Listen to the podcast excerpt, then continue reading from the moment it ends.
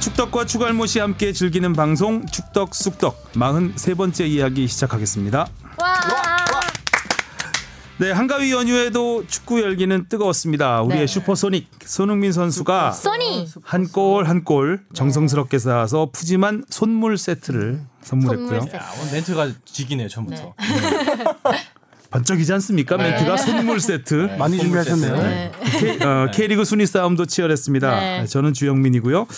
이런저런 축구 이야기 함께 쑥떡 대보실 분 어, 세 분 모셨습니다. 네. 주말 스포츠 뉴스 앵커 주시, 주바페 주시은 네. 아나운서 안녕하세요 아나운서 주시은입니다.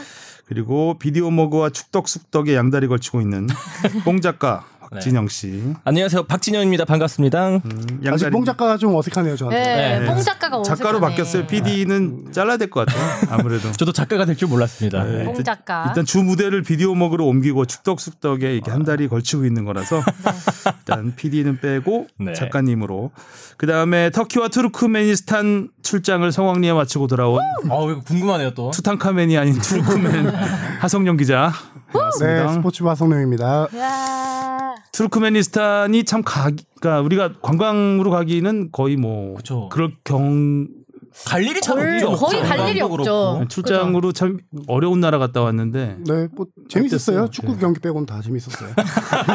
아 이거 보, 실제 못 보셨다고 아, 그러시더라고요. 경기를 직접 못 봤다고요?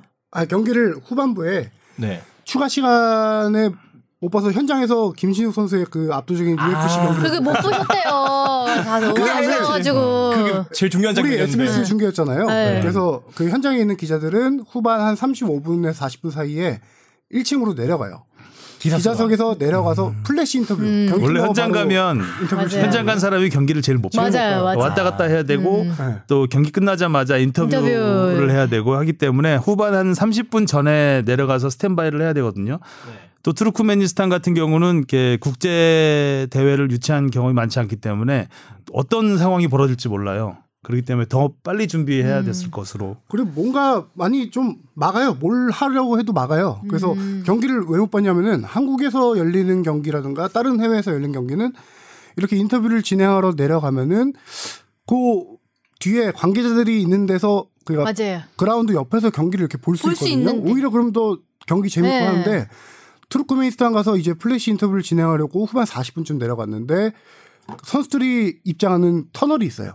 음. 터널 안에서 대기를 시키는 거예요. 터널 안에 아무것도 없거든요. 음, 경기장이 경기 좀 정도 노, 맞아. 노후화된 느낌이 그렇죠. 들었어요. 그죠? 네, 종합 경기장이었잖아요, 또. 네네 그렇죠. 전용 경기장 아니고. 예, 예. 음. 음, 맞아요, 맞아요. 그래서 그럼 그 터널 동선이 안에서 더 길어지죠. 예. 터널 안에서 이러고 가만히 그냥 보고 있는데 갑자기 와 소리 들리는 거예요. 음. 뭐야 뭐야 했더니 손흥민? 나중에 얘기 들어보니까 골키퍼를 그냥 넣었어. 김신욱 선수가 골키퍼를 골키퍼, 골키퍼 같이 넣었을 때. 저는 막 그 현장에서 들어갔어요. 보셨어요 이랬는데 못 보셨다 그래가지고. 더군다나 현장에서는 거기가 인터넷에 제약이 많아요. SNS도 안 되고 음. 유튜브도 안 되고 뭐 당연히 해외 인터넷이 너무 느려서 동영상 재생이 안 되거든요. 네. 시- 김신우 선수를 한국 올 때까지도 그냥을 못 보고 기사를 썼어요. 아, 산산 속의 기사. 그러니까 호텔을 나가면 전화가 안 된대요. 한국으로 전화를 호텔에서 네, 전화가 안 예, 전화를 된다고요? 못 하니까 어떻 뭐 그거는 결과적으로는 제 잘못이었던 걸로. 핸드폰 아, 그래? 설정이 잘못돼 있던 거더라고요. 아. 그래서 3일 트루크에 3일 있었는데 두 번째 날에 전화를 다시 할 수 있게 설정을 바꿔서 음. 그때부터는 됐는데 호텔 밖에 나가면 인터넷이 안 되죠. 그래도 호텔 안에선 잘 되고요. 와이파이가 되는 그나마 음. 수준. 간신히 되는 수준. 네. 음. 그 트루크메니스탄이 좀 사회주의잖아요. 공산주의라고 공산국가라고 봐야죠. 해야죠. 예, 북한하고 그래서 비슷하다고. 예, 스타들. 그래서 굉장히 예, 그- 아니, 스탄들 중에서도 굉장히 좀 폐쇄적인 음, 나라 나라더라고요 보니까 지난번에도 한번 후배가 출장 갔었는데 굉장히 어려움을 겪었다고 음. 하고 여러 가지 음. 뭐 기사 전송이라든가 그림 전송 그림 전송을 핸드폰으로 했다면서요 인터넷이 하도 안 돼서 인터넷이 하도 안 되는데 와이파이로 와이파이 핸드폰이 잘 터지는 순간이 있어요. 사- 사람들이 네. 많이 안 쓸 시간에. 근데 그거를 예를 들어서 이제 얼굴 나오는 스탠드업이라고 하거든요. 그거는 한 10초 정도 분량 되는데 그거를 이제 편집을 해서 그걸 카톡으로 아. 카톡으로 보내는 그, 그, 런 아까 경우도 있었죠. 사람들 많이 쓸 시간은 전속이 또 느려요? 느리죠. 예. 왜 그 경기장마다도 아, 와이파이. 잘 안 되잖아요. 사람 근데 많이 거기 있으면. 뭐 선, 그 경기장에 사람들은 많이 왔었나요?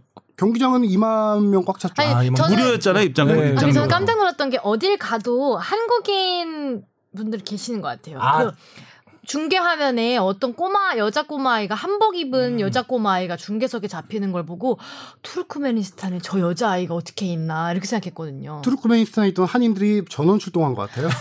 제가 듣기로는 100명이 안 된다고. 네. 투르크메니스탄의 한인 지금 교민이 42명, 3명 정도 된다고 해요. 근데 그날 경기장에 거의 다 왔던 것 같아요. 아, 그러니까 너무 어딜- 신기했어요 저는. 어딜 가나 그 대한민국 응원 소리도 어, 꼭 들리잖아요. 뭐. 대한민국 이 소리는 진짜. 그래서 진짜 신기했어요.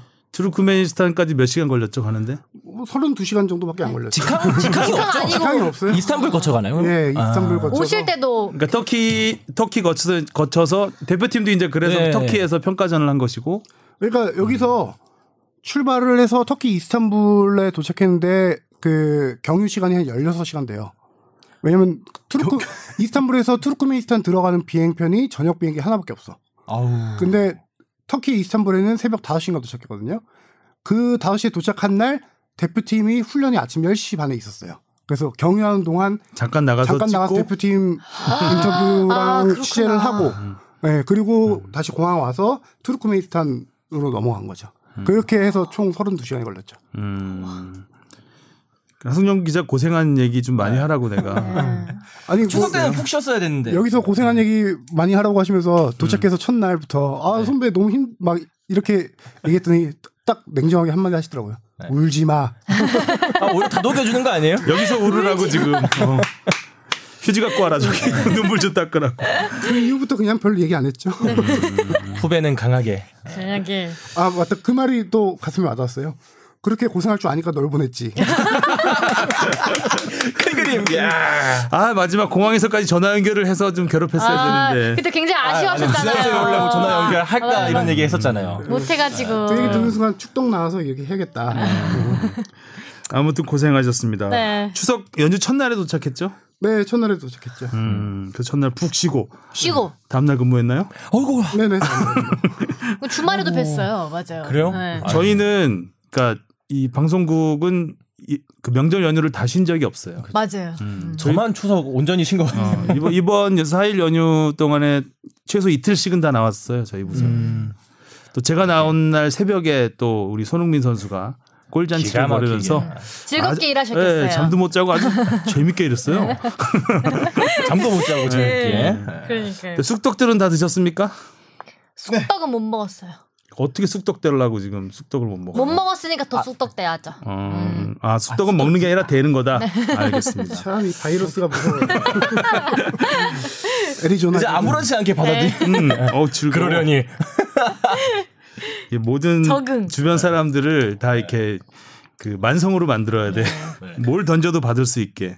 아 그리고 제가 지난주 방송 들었는데 쪽 여기 현장에서 나왔던 얘기긴 한데 네. 그 궁금해하시던 것들이 있더라고요. 정우영 선수가 프리킥 어. 아, 할 때. 네, 네, 네. 그 수비가 아, 두 명이 앉는 거요? 무릎 꿇고 있었잖아요. 네. 그거에 대해서 이제 그 경기 끝나고 정우영 선수 믹스존에서 인터뷰를 했었어요. 음. 근데 당시에 이제 경기 끝나고 기사 맞고 하냐고 그리고 인터넷 드리고 하니까 그 인터뷰를 다 한국에 못 보냈어요. 그래서 음. 한국에서 이제 그 내용을 모르고 있던 상황인데 정우영 선수가 그 상에 대해서 약속된 거였대요. 어, 음. 골키퍼 시야를 가리기 위해서 약속된 어, 플레이였다. 맞네. 어. 그 발 사이로 그렇죠. 못 보게 하려고. 예, 그래서 그 골에 대해서 그 두 선수에 되게 고맙다고 얘기를 했었죠. 아. 정우영 선수가.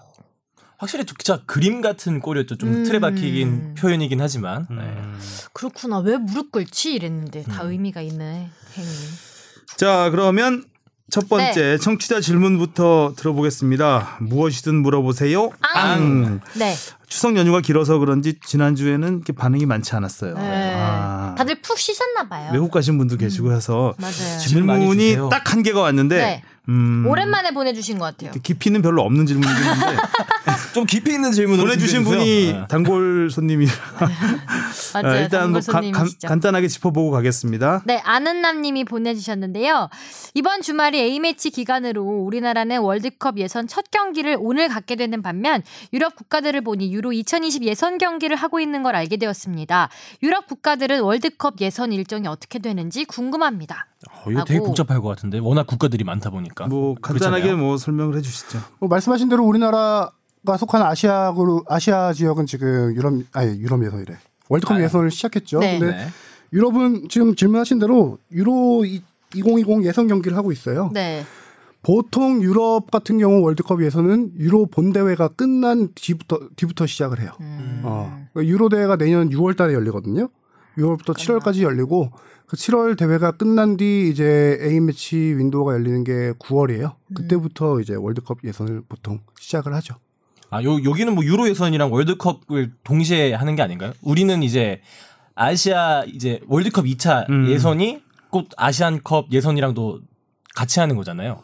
일부 어 그렇죠 일부 뭐 위에 상위권 팀은 네. 뭐 직행하는 티켓도 있고 그런데 여기는 아예 별개예요 아. 유로 대회는 뭐 유럽에서는 월드컵에 버금가는 대회이기 때문에 음. 음. 워낙 유로 대회에 집중을 그 기간 동안에 집중을 하고 유로 대회 끝난 다음에 이제 아 이 다음은 메인 이벤트는 월드컵이다 그래서 음. 월드컵 그 예선에 집중을 하는데요 어 유럽 UEFA 유럽 축구 연맹 가맹국이 55개국 정도 돼요. 음. 그 유럽 예선이 어떻게 진행되냐면은 55개국을 9개 조로 나눕니다.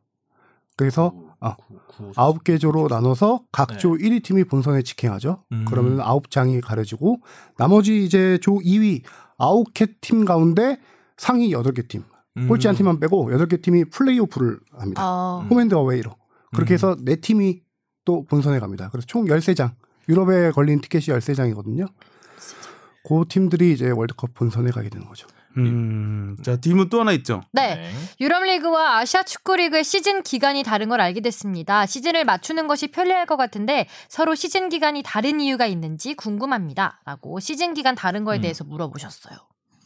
간단하게 두 가지 정도로 정리해서 말씀드리면은 축구 종주국이 영국, 잉글랜드 쪽이잖아요. 네. 그쪽에서 축구가 왜 이제 처음 시작하게 됐냐? 겨울에 뭐 할 거 없을까? 라는 생각으로부터 시작된 게 축구예요. 아 진짜요? 네. 어. 그래서 일단 겨울에 보내기 위해서는 보통 가을에 시작해서 이제 여름에 끝나는 게 지금 유럽 축구 리그잖아요. 그거를 우리 뭐 한자어로 표현하면은 추춘제라고 해요. 음, 네. 네. 가을추, 뭐 봄춘에서 가을에 시작해서 봄에 끝나는 추춘제 시스템이라고 하거든요. 추춘제. 근데 반면에 지금 우리나라를 포함한 동아시아 국가들은 춘추제를 하고 있어요. 3월에 시작해서 뭐 네. 11월쯤 끝나는 봄에 시작해서 가을에 끝나는 어 이 어, 가장 큰 이유 중에 하나가 우리나라를 포함한 동아시아가 축구 종조국의 그 추, 춘제를 따르지 않는 이유 중에 하나는 날씨? 날씨 때문이죠. 계절. 겨울 네. 추워서. 특히 뭐 추운 동아시아 것 같아요. 국가는 많이 네. 춥잖아요. 네. 네. 어, 혹한기에는 뭐 선수들도 그렇고 관중들도 그렇고 그 견딜 수가 네. 없죠, 밖에서. 하다 잠없자 크게 다칠 수 있을 것 맞아요. 같아요. 사실 유럽도 굉장히 추운데. 유럽 추워서 음. 유럽 그래도 어 프리미어리그를 제외하고 나머지 팀들은 윈터 브레이크를 갔죠 한 음. 3주 정도. 음. 그쵸 1월 달에. 예, 음. 그렇죠. 그렇죠. 그래서 거기 선수들 이제 그래도 경기하는 추워요. 보면은 막 입김. 그런 거 네. 입김 나오고 장갑 끼고 그럼요. 하고 음. 눈밭에서도 하고 좀 북쪽에 있는 독일 같은 데는 굉장히 춥잖아요. 음. 그래도 그쪽이 좀 서한 해양성 기후. 제가 고등학교 때 그 지리를 배웠었거든요. 그래갖고 쪽이 세계지리 배웠어요. 네, 제가 그 저희 때는 그 뭐야 사회 탐구 영역이 두 과목 선택하면 되는데 제가 한국 지리랑 세계 지리 어. 지리 지리를 해갖고 그쪽 기후가 그 이제 서한 해양성 기후 그리고 지중해성 기후라서 뭐 겨울에도 막 엄청 춥진 않고 음. 좀 온난 습유난 기후죠. 오, 되게 오랜만에 들어본다. 온난수변. 한랭 막 네, 이런 한랭. 거. 우리나라 한랭. 추위 정도까지는 시베리아. 아니니까. 음. 그리고 또 한 가지는 지리 선생님 저기 답변 좀 달아주십시오. 네. 맞는지 확인이 불가능하기 이기상 때문에. 네. 이기상 아세요 혹시? 이기상 아시는 분 없나? 저도 지리를 전공하긴 했는데 하루 하도 오래돼가지고 네, 엄청 기억이 잘 안 나요. 오래됐네. 음, 온난 습유는 뭐 이런 거 있습니다. 알겠습니다. 그래도 유럽 중에서도 특히 추운 국가들 있잖아요. 저기 북유럽 국가들. 아, 그러니까요. 네. 뭐 그런 스웨덴, 나라들은 노르웨이 이런 데들은 너무 추우니까 음. 거기는 우리랑 비슷하게 춘추제로 해요. 음. 아, 춘추제로 예. 하는. 음. 일부 유럽 국가 아주 추운 데는 또 그렇게 하죠. 이래서 또 축구는 또 사, 사계절 내내 볼 수 있는 재미가 있는 것 같아요. 이제 그러다 보니까 유럽 챔피언스 리그 아니면 네이션스 리그 이런 나라 어 유럽 챔피언스 리그 예를 들면은 어느 팀들은 시즌을 시작할 때 유럽 챔피언스 리그를 그 돌입하는 음. 국가가 있고요. 리그가 음, 언제 시작하냐에 음. 따라서 어느 나라는 또 리그가 끝날 때쯤 아니면 중간 때쯤 챔피언스 리그에 돌입하는 그런 차이가 좀 있죠. 음. 딱 요즘 같은 날씨가 우리나라에서는 경기 보기 딱 좋은 것 어, 같아요. 최고죠. 그쵸. 지금은 뭐 화창하고. 모든 야외 스포츠를 네, 하기에는 아주 최고의 좋은 날씨인 것 날씨. 같아요. 네. 요즘 또 미세먼지도 없는 것 같아요. 네. 한참 시끄럽다가. 계속 비가 중간중간 네. 와서 네. 날이 너무 좋고 그러니까 저는 이제 보면 하늘 보면 어, 골프 치기 좋은 날씨다 이런 얘기 많이 하는데 음. 좋죠. 음. 예. 근데 막상 또 공 잘 보이죠 이럴 때 못 찾아요, 근데.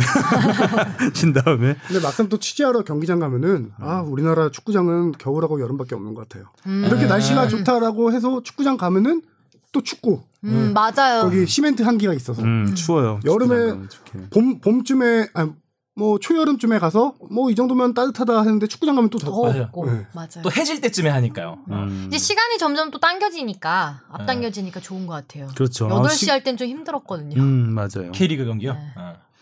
5시 정도가 제일 좋은 것 같아요. 네, 저희 맞아요. 뉴스로 소화하기도 참 좋고. 음. 아, 저는 밥 먹기 편해서 이 얘기인 줄 알았는데. 아니, 뉴스 저희가 이제 하기 뉴스, 편해서. 그 경기를 7시 이후에 해버리면 맞아요. 저희 뉴스가 그렇죠. 8시 네. 반쯤에 들어가기 때문에 주말에 이거 어떻게 맞아요. 리포, 리포트로 거의 뭐 담기가 거의 어려워요. 전반전에 이런 골이 터졌습니다. 이 정도 아유. 나오죠. 음. 아. K리그 결과를 뉴스를 못 전해주니까 많이 전해주고 싶은데 저희가 못해서 클로징 맞아요. 음. 꿀 경기 장면을- 진행 중에 클로징을 하는데 한 골 정도 보여주는 클로징 하다가도 경기 결과가 바뀐 경우가 되게 많아요. 음.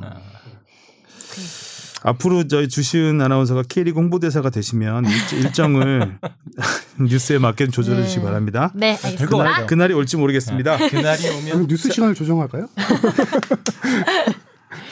넌 좀 선을 넘는 경향이 있어. 웃기다. 알겠습니다. 자 네. 질문은 한 개 왔었는데 간단하게 답변을 드렸고요. 어, 질문 어디로 보내주면 되죠? 네, fb 골뱅이 sbs.co.kr로 많이 많이 보내주세요. 네 아무 이야기나 사실 좋습니다. 네. 자, 축구 아니어도 돼요. 저희가 반응이 있다는 거에 큰 의미를 두고 있기 때문에 맞아요. 네, 저희가 뭐 축덕뿐만 아니라 추갈못 여러분들도 다 함께 참여할 수 있는 프로그램이기 때문에 네. 뭐 어, 이런 질문을 하면 좀 창피하지 않나 이런 것도 네. 보, 보내주시면 맞아요. 저희가 이름이라도 소개해드리고 네. 함께 소통을 하도록 하겠습니다. 자, 첫 번째 소식 당연히 손흥민 선수로 시작을 해야 되겠죠. 네. 저는 스- 지금까지 본 손흥민의 경기 중에 네. 90분 내내 이렇게 손흥민이 다 지배한 경기는 음. 처음이었던 것 같은 음. 느낌? 저는 거기 플러스에 소동민이 그래도 잘 뛴 경기는 있었는데 케인이랑 함께하면서 이렇게 또 돋보인 거는 음. 오랜만인 것 같다. 아. 어, 좋게 말하면 케인과 공존하는 법을 찾았다. 그쵸. 그러니까 포체티노 감독이 그 공존하는 법은 손흥민을 손흥민에게 더 무게감을 주는 것이다. 라는 음. 맞아요. 걸 또 보여준 경기가 아니었나 있었구나. 생각합니다. 케인이 배가 불렀어. 네, 좀 배고플 줄 알아야 돼. 케인이 지난해 다치면서 손흥민이 원- 혼자 나가서 원톱으로 나가고 이런 경기에서 많은 골을 넣었잖아요. 네네네. 근데 또 케인이 오면은 또 케인을 지원해 줘야 되는 역할 때문에 오히려 네. 손흥민의 음. 비중이 줄고 케인을 뒤에 그늘에 가리다 보니까 또 손흥민 선수가 음. 별로 살지 못하는 이런 그 악순환이 그렇죠. 있었는데 어 나름 포체티노 감독이 챔피언스리그 결승까지 가서 경험을 해보면서 뭔가 새로운 음. 그 해- 해법을 찾은 것 같고 이게 이제 우리 벤투 감독한테도 시사하는 바가 좀 있지 않을까라는 음. 생각이 듭니다. 포체티노 감독이 손흥민 선수가 징계가 끝난 뒤 돌아올 때 3라운드 때 돌아왔잖아요. 그 네. 전에 앞두고 인터뷰를 했었는데 비시즌 기간 동안 정말 많이 어 손흥민 선수가 훈련을 많이 했다. 많은 걸 준비했다라고 그때 한번 인터뷰를 한 적이 있어요. 아. 그 모습이 이번 경기에서 딱 음. 드러나지 않았나. 그리고 그거의 핵심은 저는 한마디로 정리할 수 있을 것 같아요. 뭐죠? 케인이 미끼였다. 밑밥. 미끼를 미끼를 음. 물어버렸어. 손흥민을 살려주기 위해 케인을 미끼로 쓴 전략이 이번에 확실히 통했다. 그러니까 저는 케인한테 집중되는 걸 역이용하는 네. 그렇죠. 음. 결국 케인은 미끼가 네. 됐네. 이 정도죠. 네. 케인은 스포트라이트를 우리한테 비춰줘야 되는. 네. 특히 이번 경기 분석해 보면은 또 다른 키워드 하나를 얘기해 보면요 공간이에요 공간 음. 손흥민 선수가 어 뭐 스피드 네. 슈팅 이런 거는 확실히 저는 월드 클래스라고 생각을 해요 월클. 슈팅 파워 뭐 세기 정확도 양발 다 쓰는 거 이 네. 정도 선수 전 세계에서 많지 않거든요 그렇죠. 분명히 그 정도에다가 스피드도 뭐 스프린트 워낙 많이 하고 이번 경기에서 스프린트 최다하고 뭐 33km 스물 스물여섯 개 그렇죠 했나요? 네. 스프린트가 그때 24점 몇 킬로미터 25.2km 이상을 스프린트 시속. 기준으로 네. 치는데 그, 그 있잖아, 그, 크리스탈 팰리스 수비수가 자기 볼 따내려고 가는데, 손흥민이 우다라다 뛰어가고 네. 뒤에서 출발했는데 그걸 그러니까 받아버렸잖아요. 벤투어에서 익힌 수비 본능이 또 그런 데서 나오고 수비 가담도 이제 확실히 어. 확실하고. 어, 레벨업 한 거죠. 그러니까 전천후 전천후 공격수로 네. 그래서 아까 말씀드린 대로 월드 클래스인 게 스피드와 슈팅인데 이 선수 손흥민 선수가 이 두 가지를 살릴 수 있는 전제 조건이 있어요. 그게 공간이에요, 바로. 음. 공간이라 뭔 얘기냐면은 어 손흥민 선수는 솔직히 말해서 어 드리블 돌파 1대1로 선수를 뚫는 능력은 그렇게 월클급은 아니에요. 음. 이 선수는 스피드를 활용해서 약간 좀 치우가면서 방향 전환하는 거지 화려한 개인기로 선수를 두세 명을 제치는 스타일은 아니거든요. 음. 그러기 이런 스타일을 살리기 위해서는 앞에 공간이 많이 있어야 돼요. 그래야 공을 뭐 치고 달려가서 돌파를 하고 하는 거거든요. 근데 첫 골 장면만 봐도 이번에 손흥민 선수가 뒷공간으로 확 스프린트를 해서 들어가는 순간 알더베이러트가 뒤에서 후방 로빙 기막힌 패스를 넣어줬잖아요. 네. 그 속도를 살린 상태에서 수비 두 명 제치고 왼발 슛. 네. 딱 손흥민 선수의 저형적으로 가장 잘할 수 있는 플레이를 보여준 거예요. 음. 뿐만 아니라 뭐 저기 21분하고 42분에 나온 그 자책골 장면 음, 오리에 선수가 네, 오리에. 크로스 올렸을 때 자책골 올린 장면에서도 손흥민 선수가 하프라인 부분에서 속도를 높여서 올라가다가 공을 받아서 측면으로 뿌려줬어요. 음. 음. 그리고 40 몇 분에 나온 그 골은 발리슛? 해리케인에게 해리케인에게 연결하고 음. 해리케인이 라멜라한테 라멜라한테 올려서 음. 했던 네. 그것도 비슷한 장면이었잖아요. 손흥민 선수가 속도 높여서 가면서 패스를 넣어준 거거든요. 그땐 또 대단했던 게 그러니까 해리케인이 약간 옵사이드에 걸릴 수 있- 걸릴랑 말랑한 아, 상황에서 타이밍이요. 네. 손흥민 선수가 한 박자 빨리 줬어요. 그거를 하- 만약에 제대로 스텝을 받고 줬으면 옵사이드 트랩에 걸릴 수도 있었는데 해리케인의 움직임을 딱 보고 오른발 바깥 프런트로 쫙 밀어줬거든요. 그쵸. 예. 왼- 그걸 왼발로 찼으면 아마 옵사이드 걸렸을 거예요. 그러니까 그 이- 지난 그 아스날전 그 음. 북런던 더비 때도 연계가 되게 좋았잖아요. 이번 경기에서도 거의 뭐 라멜라 골도 그렇고 반, 반 아놀트 자체골도 그렇고 음. 거의 그 관여를 모두 다 해줬기 때문에 저는 뭐 에릭슨 같은 플레이도 어느 정도 맞아요. 소화해준 거 아닌가. 어. 에릭센하고 손흥민이 가장 많은 패스를 주고받았더라고요. 통계를 보니까 그러니까 두 음. 오늘 선수 통계- 예, 통계 나와야죠. 네. 손흥민 선수 슈팅 통마 통계 마스터. 그러니까 해리케인하고 지금 비교를 해봤는데 그러니까 손흥민이 슈팅 5개, 유효 슈팅 3개, 이 중에 2개가 골이었고 네. 와. 해리케인은 슈팅이 1개, 유효 슈팅은 없어요. 물론 해리케인은 후반 중반에 교체됐기 때문에 뭐 1대1로 비교하긴 그렇지만 어찌 됐든 경기에서 해리케인의 영향력이 굉장히 작았다. 손흥민이 또 패스 횟수를 보면 손흥민이 31개, 해리케인이 15개를 했는데 이 31개 중에서 에릭센하고 주고받은 게 한 그러니까 에릭센한테 준 게 9개, 에릭센한테 받은 게 10개. 이 정도 주고받고 어, 거의 이제 주고받고 많이 중앙에서는 했네. 에릭센과 연계를 했고 또 최전방으로 가서는 오리에라든가 뭐 이런 선수들 한테 해리케인한테도 주고 이런 그 거의 뭐 한 1.5선, 2선과 1선을 네. 오가면서 굉장히 다방면에서 활약을 했고 아까 말했던 그 스프린트도 손흥민 선수가 26번을 했는데 해리케인이 10번이에요. 음. 근데 거의 두, 번- 두배 이상 손흥민이 더 많이 뛰고 뛴 거리도 거의 뭐 최전방에서 10km 뛰었으면 엄청나게 많이 뛴 거거든요. 어. 어. 거의 미드필드와 아, 스트라이커의 역할을 동시에 잘 해놨다고 볼 수 아니, 완전 있겠죠. 누비고 다녔어. 음. 진짜 이 네 골에 모두 관여했는데 이게 우연히 나온 장면은 아니라고 생각해요 저는 음. 이 골 장면 패스 장면 모두 다 약속된 플레이였다고 생각하거든요 그래서 아까 말한 포체티노 감독이 정말 준비를 많은 걸 많이 했다. 준비했고 수능이 훈련 많이 했다라고 한 것들이 이번 경기에서 그 네 골 장면에서 모두 다 나왔다고 생각을 하고 이번 경기는 아까 우리가 초반에 얘기했지만 케인보다 더 스트라이커 같았던 손흥민으로 정리할 수 있는 게 아까 스트라- 예. 자기 입으로도 그러니까 본인이 스트라이커란 얘기는 잘 안 해요. 왜냐하면 스트라이커는 딱 9번 선수를 얘기하기 때문에 그러면 또 케인 우리, 존심 상하지. 그러니까 우리 팀 스트라이커는 해리 케인 약간 네. 이런 게 있었는데 본, 손흥민 선수가 본인 입으로 스트라이커로 뛰면서 음. 팀에 도움이 되고 싶었다고 얘기를 했을 정도니까 아, 이미 다 어느 정도 그러니까 손흥민의 역할은 정해져 있었고 그렇죠. 어, 그렇게 뛰기로 딱 했던 경기였고 음. 그대로 그 이상의 결과를 만들어냈죠. 케인은 미끼로 뛰기로 약속돼 음, 그렇죠. 있었고 미끼로. 음. 그러니까 미끼로 팀에 도움이 되고 싶은 베이트 요근래 또 워낙 그 폼이 좀 저하돼 있는 음. 느낌도 있어서 오히려 그런 역할을 잘 수행했는 것도 있는 것 같아요. 맞아요. 해리케인이 지난해보다 확실히 네. 부상 이후에 좀 예- 챔피언스리그 결승전 어, 이후로 네. 예, 전 모습이 아니기 때문에 포체티노 감독이 과감한 결단을 한 것 같아요. 그래서 이번 경기만큼은 포체티노 감독이 에이스는 케인이 아니라 수민 케 케인이 아니라 수민이라고 딱 천명한 경기였거든요. 음. 아 진짜. 근데 이게 아니 경기를 보고 제가 판단을 한 거죠. 아, 아, 그렇게 얘기를 했다는 게 아니라. 예. 근데 이게 케인이 아까 말씀하셨다시피 케인이 없을 때는 손흥민이 이 역할을 했는데 케인이 있을 때 손흥민이 이 역할을 했다. 상당히 아, 네. 팀 내 그쵸. 입지를 볼 수 있는 대목이고 지금 케인이 솔직히 폼이 조금 떨어져 있는데 어차피 시즌 중반에 좀 올라오잖아요. 그렇죠. 올라왔을 때 과연 포체티노가 어떤 선택을 할지 그게 또 궁금해지는 계속 거예요. 누굴 좀 갈지 또 오히려 음, 선택의 폭이 바뀔지. 굉장히 넓어지겠죠. 손흥민이 이렇게 잘해주면 손흥민의 쓰임새가 측면으로 시작해서 이제 중앙으로 왔단 말이에요.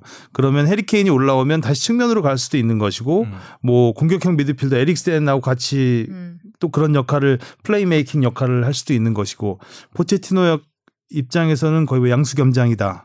행복한 고민 음. 아니에요. 둘 다 잘해주면 음. 탁진을 많을수록 좋죠. 좋은 선수 있는 건데. 그러니까 미끼를 잘 쓰면 돼요. 그냥 해리케인이 좀 미끼가 파닥파닥 되면 좀 그러다가 뭐 또 해리케인이 잘하면 손흥민이 또 믿기 할 수도 있고. 어. 음, 서로 아, 미끼란 표현 쓰지 맙시다. 우리 손흥민 선수는 어. 희생, 희생, 손흥민 희생. 희생해 주는 네. 희생. 거죠. 희생. 네, 희생.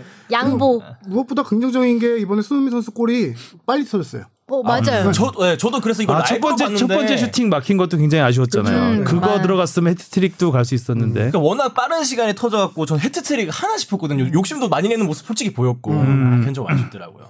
또 멀티골. 그리고 이제 이제 네. 제가 빨리 터졌다고 하는 거는 경기에서 빨리 터졌다라는 것보다 시즌, 시즌 초반. 아, 아, 시즌 어, 시즌 5라운드 초반인데 만에 터졌으니까 그래서 이번에는 세 번째 출전 경기 리그 수로 보면 5라운드에서 터졌거든요. 음.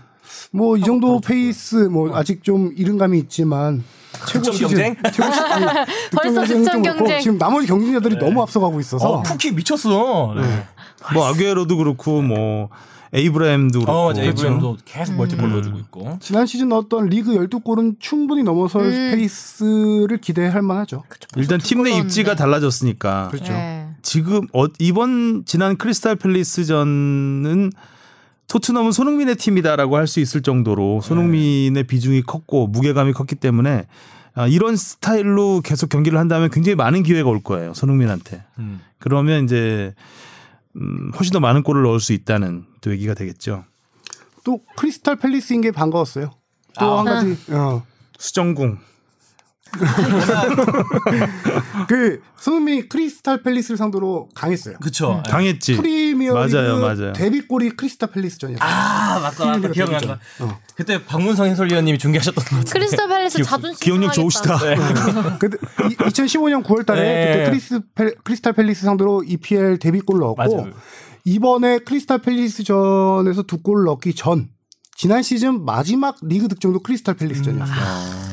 뭔가 크펠이랑 사우스 햄트리한테도 강했던 것 같아요. 어. 음, 맞아요. 어, 사우스 싫어하겠다 손흥민 네. 이 팀은. 어, 크리스 펠, 크리스탈 팰리스 발음 자꾸 안 되는데 크리스탈 크펠전에서 네. 리그만 아니 리그랑 수정궁이라고 하라니까. 네.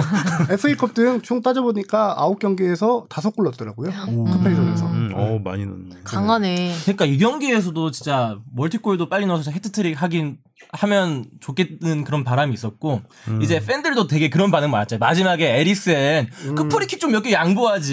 한 두세 개 정도 했죠, 그러니까 마지막에. 음. 심지어도 에릭센도 너무 좀 어처구니 없게 날려버려 갖고 에릭슨이 화가 났나 봐요. 그렇게 차는 선수가 아닌데 하늘로 그냥 날려버리더라고. 어. 근데 그 상황에서는 에릭센이 치- 차는 게 맞죠. 손흥민이 네. 차서 못 넣었을 거야. 근데 손흥민이 자기가 차겠다고 했는지 는 모르겠어요. 좀 음. 뭐 어필을 근데 그 하는 여- 것 옆에 같더라고요. 어. 네. 같이 서 있었기 때문에 또 그랬는데 음, 에릭슨이 없을 때는 손흥민이 가끔 프리킥 차는 경우가 있어요. 근데 에릭슨이 있으면 무조건 맡기거든요. 근데 이번 경기는 확실하게 음. 손흥민이 조금 헤트트릭 욕심을 네, 냈던 것 확실히 같아요. 맞아. 막 경기 후반전에는 좀 내가 한 번만 음. 그래서 저는 후반부에 막판 스프린트 하면서 공 뺏으려고 했던 것도 빨리 공격 기회 가져가서 헤트트릭 한번 해보고 싶다라는 생각이 있지 않았을까. 그것도 뺏어서 이제 바로 슛했는데 골 옆을 맞추면서 음, 역공을 네. 맞췄을 때. 욕심 많이 음. 냈네. 이번 경기 이후에 영국 언론들의 평가도 뭐 거의 네. 찬사가 이어졌는데 저는 뭐. 가장 인상적인 게 건축가 같았다. 음. 그, 그 경기를 설계 설계하는 건축가 같았다. 알- 뭐 알키텍처? 좀 영화의 못이라 아는 척해봤지. 음, 맞나? 뭘 하는지 그럼 영떡숙떡으로 가세요. 네, 영할 모습. 어, 와, 건축. 건축가 같았다라는 표현이 아주 굉장히 오, 와닿았어요. 건축가는 그러네요. 정말 그- 그 건물 하나를 설계하는 역할을 하는데 그 아. 팀을 설계했다라는 거잖아요. 음, 그 표현이 아주 멋졌던 것 같고 음. 토트넘은 좀 베스트 11에 당연히 뽑혔고 나름 손흥민한테는 어찌 보면 올 한 시즌이 어떨 것이다라는 보여- 청사진을 보여준 음, 설계도를 보여준 그쵸 그쵸. 그런 느낌 네. 계속 잘 갔으면 잘한다. 좋겠습니다. 토트넘 설계사. 예, 계속해서 찬사를 보내고 있는데 또 이 찬사가 계속 그쵸. 우리가 찬사를 보내면 근데 BBC도 찬사 보냈어요. 그냥 톱 네. 클래스가 아니라 톱 톱 클래스라고 했거든요. 어, 톱톱 클래스 맞아. 투톱 클래스네 그냥. 음. 투 플러스 투뿔. 네. 투뿔. 원뿔원.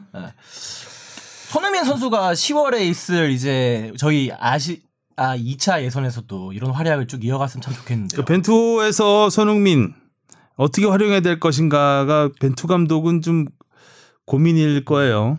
계속 측면으로 그러니까 측면으로만 쓰면 되는데 계속 수비 가담 네. 수비에 대한 부담이 큰 상황이고 그 워낙 손흥민 선수에 대한 활용법은 이전에 이제 신태용 감독님 때부터도 계속 나왔던 얘기라서 음. 언제쯤 참나 활용법 맨날 보는 선수인데 또그 다른 아유, 예, 근데 황의조 선수가 지금 소속팀 보크도에서 또 네. 어?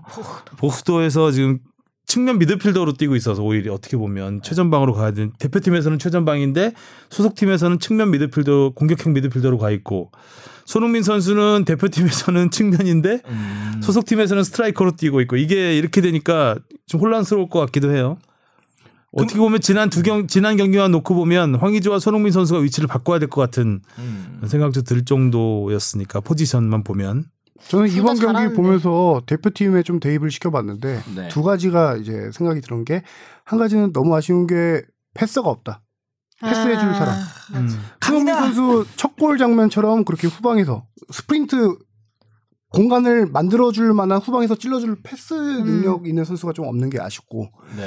한 가지는 어, 이번 경기 보면서 처음으로 생각한 건데 케인과 손흥민의 공준을 보면서 황의조와 손흥민의 공준을 한번 생각해봤거든요. 네. 황의조를 지금 어, 벤투 감독은 최전방에 박아놓고 손흥민 선수를 좀 이렇게 활용하는 활동량을 방안인데 많게. 오히려 손흥민 선수에게 최전방 역할을 맡기고 음. 그 아까 미끼란 표현이 안 좋지만 황의조 선수를 미끼식으로 써서 조금 내리더라도 네. 음. 그런 방법부터 한번 어땠을까? 음. 손흥민의 최고의 강점을 살려줄 수 있는 전략을 써봐야 되는 게 아닐까라는 생각을 그리고 또 해봤거든요. 황의조 선수가 보르도 경기 보니까 연계도 되게 잘하더라고요. 그 네, 오른쪽 이번 경기에서 측면 연기 미드필더에 놔두는데 또 그 역할을 잘 수행하더라고요. 네, 패스도 잘 찔러주고. 어. 잘해. 근데 그 위치에서는 골을 많이 넣을 수가 없을 것 같아요. 그쵸. 네. 황의조 슈팅, 그렇죠. 슈팅 기회가 황희조 너무 선수는 없더라고. 없어요. 그냥 좀 먼 거리에서 중거리 슈팅 날리는 거 이외에는 음. 거의 측면에서 가운데로 잘 들어오질 않으니까 본인은 답답할 수도 있어. 답답할 것 자기 같은데 스타일이 일단 아니니까. 신입 신입 입장에서 어, 네, 뭐 시킨 대로 해야죠. 시킨 대로 할 수밖에 없는 또 상황이라 네. 아, 좀 답답할 것 같기도 네. 해요. 근데 황의조 막상 선수 또 이렇게 입장에서. 보니까 그 이번에 크펠전에서 손흥민 선수가 이제 케인의 희생이 있었다고 하면은 예전에 이제 한참 이제 그 신태용 감독님 시절에 이제 손흥민 활용법 찾았다라고 했던 게 이근호 선수와 투톱을 이뤘던 거였거든요. 그때 이근호 선수가 되게 좀 활동량 많이 가져주면서 손흥민이 마- 이게 공간을 좀 만들어줄 수 있게끔 그런 플레이를 보여줬는데 확실히 손흥민 선수한테 조금 더 돋보이게 하려면은 주위 선수들의 그런 좀 희생이 필요하지 않을까라는 생각도 좀 듭니다. 그러니까 자기 역할만 하면 되죠 위치에서 음, 예, 그쵸, 선수들이 자기 역할 확실하게 선수들한테 역할을 부여해주고 손흥민의 역할도 확실하게 좀 해줄 음. 부여해줘야 필요가 되는데. 있다. 네. 음. 손흥민한테 약간 프리롤 비슷한 거를 주기 때문에 손흥민 선수가 더 책임감도 주, 주장으로서 많고. 음. 책임감을 가지고 자꾸 후방으로 내려오는 그런 역할 분배가 안 네. 돼 있는 역할 분배. 그리고 또 하나의 그렇죠. 문제 문제라기보다는 이 후방 빌드업이라는 부분에 대해서 좀 생각해볼 필요가 있는데 네. 이 후방만 빌드업이 되잖아요 우리가 지금 음. 후방 빌드업이 그러니까 그것도 전반 불안하죠? 네. 전반까지 전반까지 연계가 거기 잘 안 못 되니까 사실은 그러니까 후방부터 시작하니까 미드필에서 끊기는 경우가 끊겨버리면 전방은 그냥 고립될 수밖에 없는 상황이고 그런 상황에서 손흥민 선수는 당연히 미드필드로 내려올 수밖에 없잖아요 허리가 공, 너무 약해서 공을 잡아줘야 되니까 네. 그러니까 좀 그런 부분에 있어서 공 연계되는 부분에 있어 서 너무 후방 빌드업, 후방 빌드업 이런 거에 그냥 이렇게 몰입하지 말고 좀 다양하게 전방 라인에서만의 뭔가 독특한 그 밀집 수비를 뚫는 방법들 네. 이번에 뭐 손흥민 선수가 중간에 끌고 가다가 그 빈 공간을 뿌려주는 그런 것처럼 음. 그러니까 그런 훈련 당연히 하겠지만 그런 게 별로 보이지 않는다는 게 좀 음. 어, 손흥민을 활용하지 못하는 이유 중에 패스는 하나. 앞으로 해야 되는데. 음. 네, 패스는 앞으로 해야 된다니까요. 그러니까 뒤를 이렇게 보고 있으니까 자기는 앞으로 한다고 생각하는 거지. 이게 뒤인데. 그런가? 자꾸 뒤에서만 아, 보고 음. 있으니까. 뭔가 안타깝죠. 음. 하여간 좀 벤투호에서 하, 바로 이렇게 가자마자 소속팀에서 활활 날아다니는 모습을 뭔가 배 아파. 보니까 어. 음. 배 아프면 안 되지. 아 잘하긴 하는데 아, 대표팀에서도 이렇게 좋은 활약 보여줬으면 참 좋을 텐데. 아쉽, 좀 그리고 아쉽죠. 멋있는 골도 되게 많이 넣잖아요 토트넘에서는. 아, 뭔가 토트넘의 전술에 굉장히 잘 맞는 음. 것 같아요. 물론 근데 또 맨날 손흥민이 잘 같이- 맞추겠지만 받쳐주는 훈련도 선수들 하니까. 이제는 완전히 맞는 옷이 돼가지고 네. 맞춤형이 돼서 거의 뭐 정말 축구 쉽게 한다는 느낌 들잖아요. 여유로 그러니까 대표팀에서는 뭔가 조급해 음. 보이는데 어. 토트넘 가면 여유로워 보여요. 아, 대표팀 오면 약간 이 악물고 뛰는 네. 느낌 들잖아요. 막. 뭐 악바리 정신으로 음. 하는 것 같고. 네. 그 조우팜이 부담감이죠. 뭐. 네. 토트넘에서는 자기 말고도 해줄 선수가 너무 많으니까 네. 자기 아까 말한 대로 자기 역할만 하면 되는데 여기서는 뭐 수비도 해야 되고 쓴소리도 앞뒤로- 해야 되고. 아, 쓴소리 해야 되고 어. 다독해야 되고 토끼를 잡으려는 호랑이도 돼야 네. 되고 그러니까. 형역할도 해야 되고 토- 토끼나 잡아야 그러니까. 되고 여기 오면 거기서는 호랑이를 잡는데 이런. 부담감을 좀 그러니까 떨쳐내고 메시티한테 막골 놓고 왔는데 음. 아쉽다.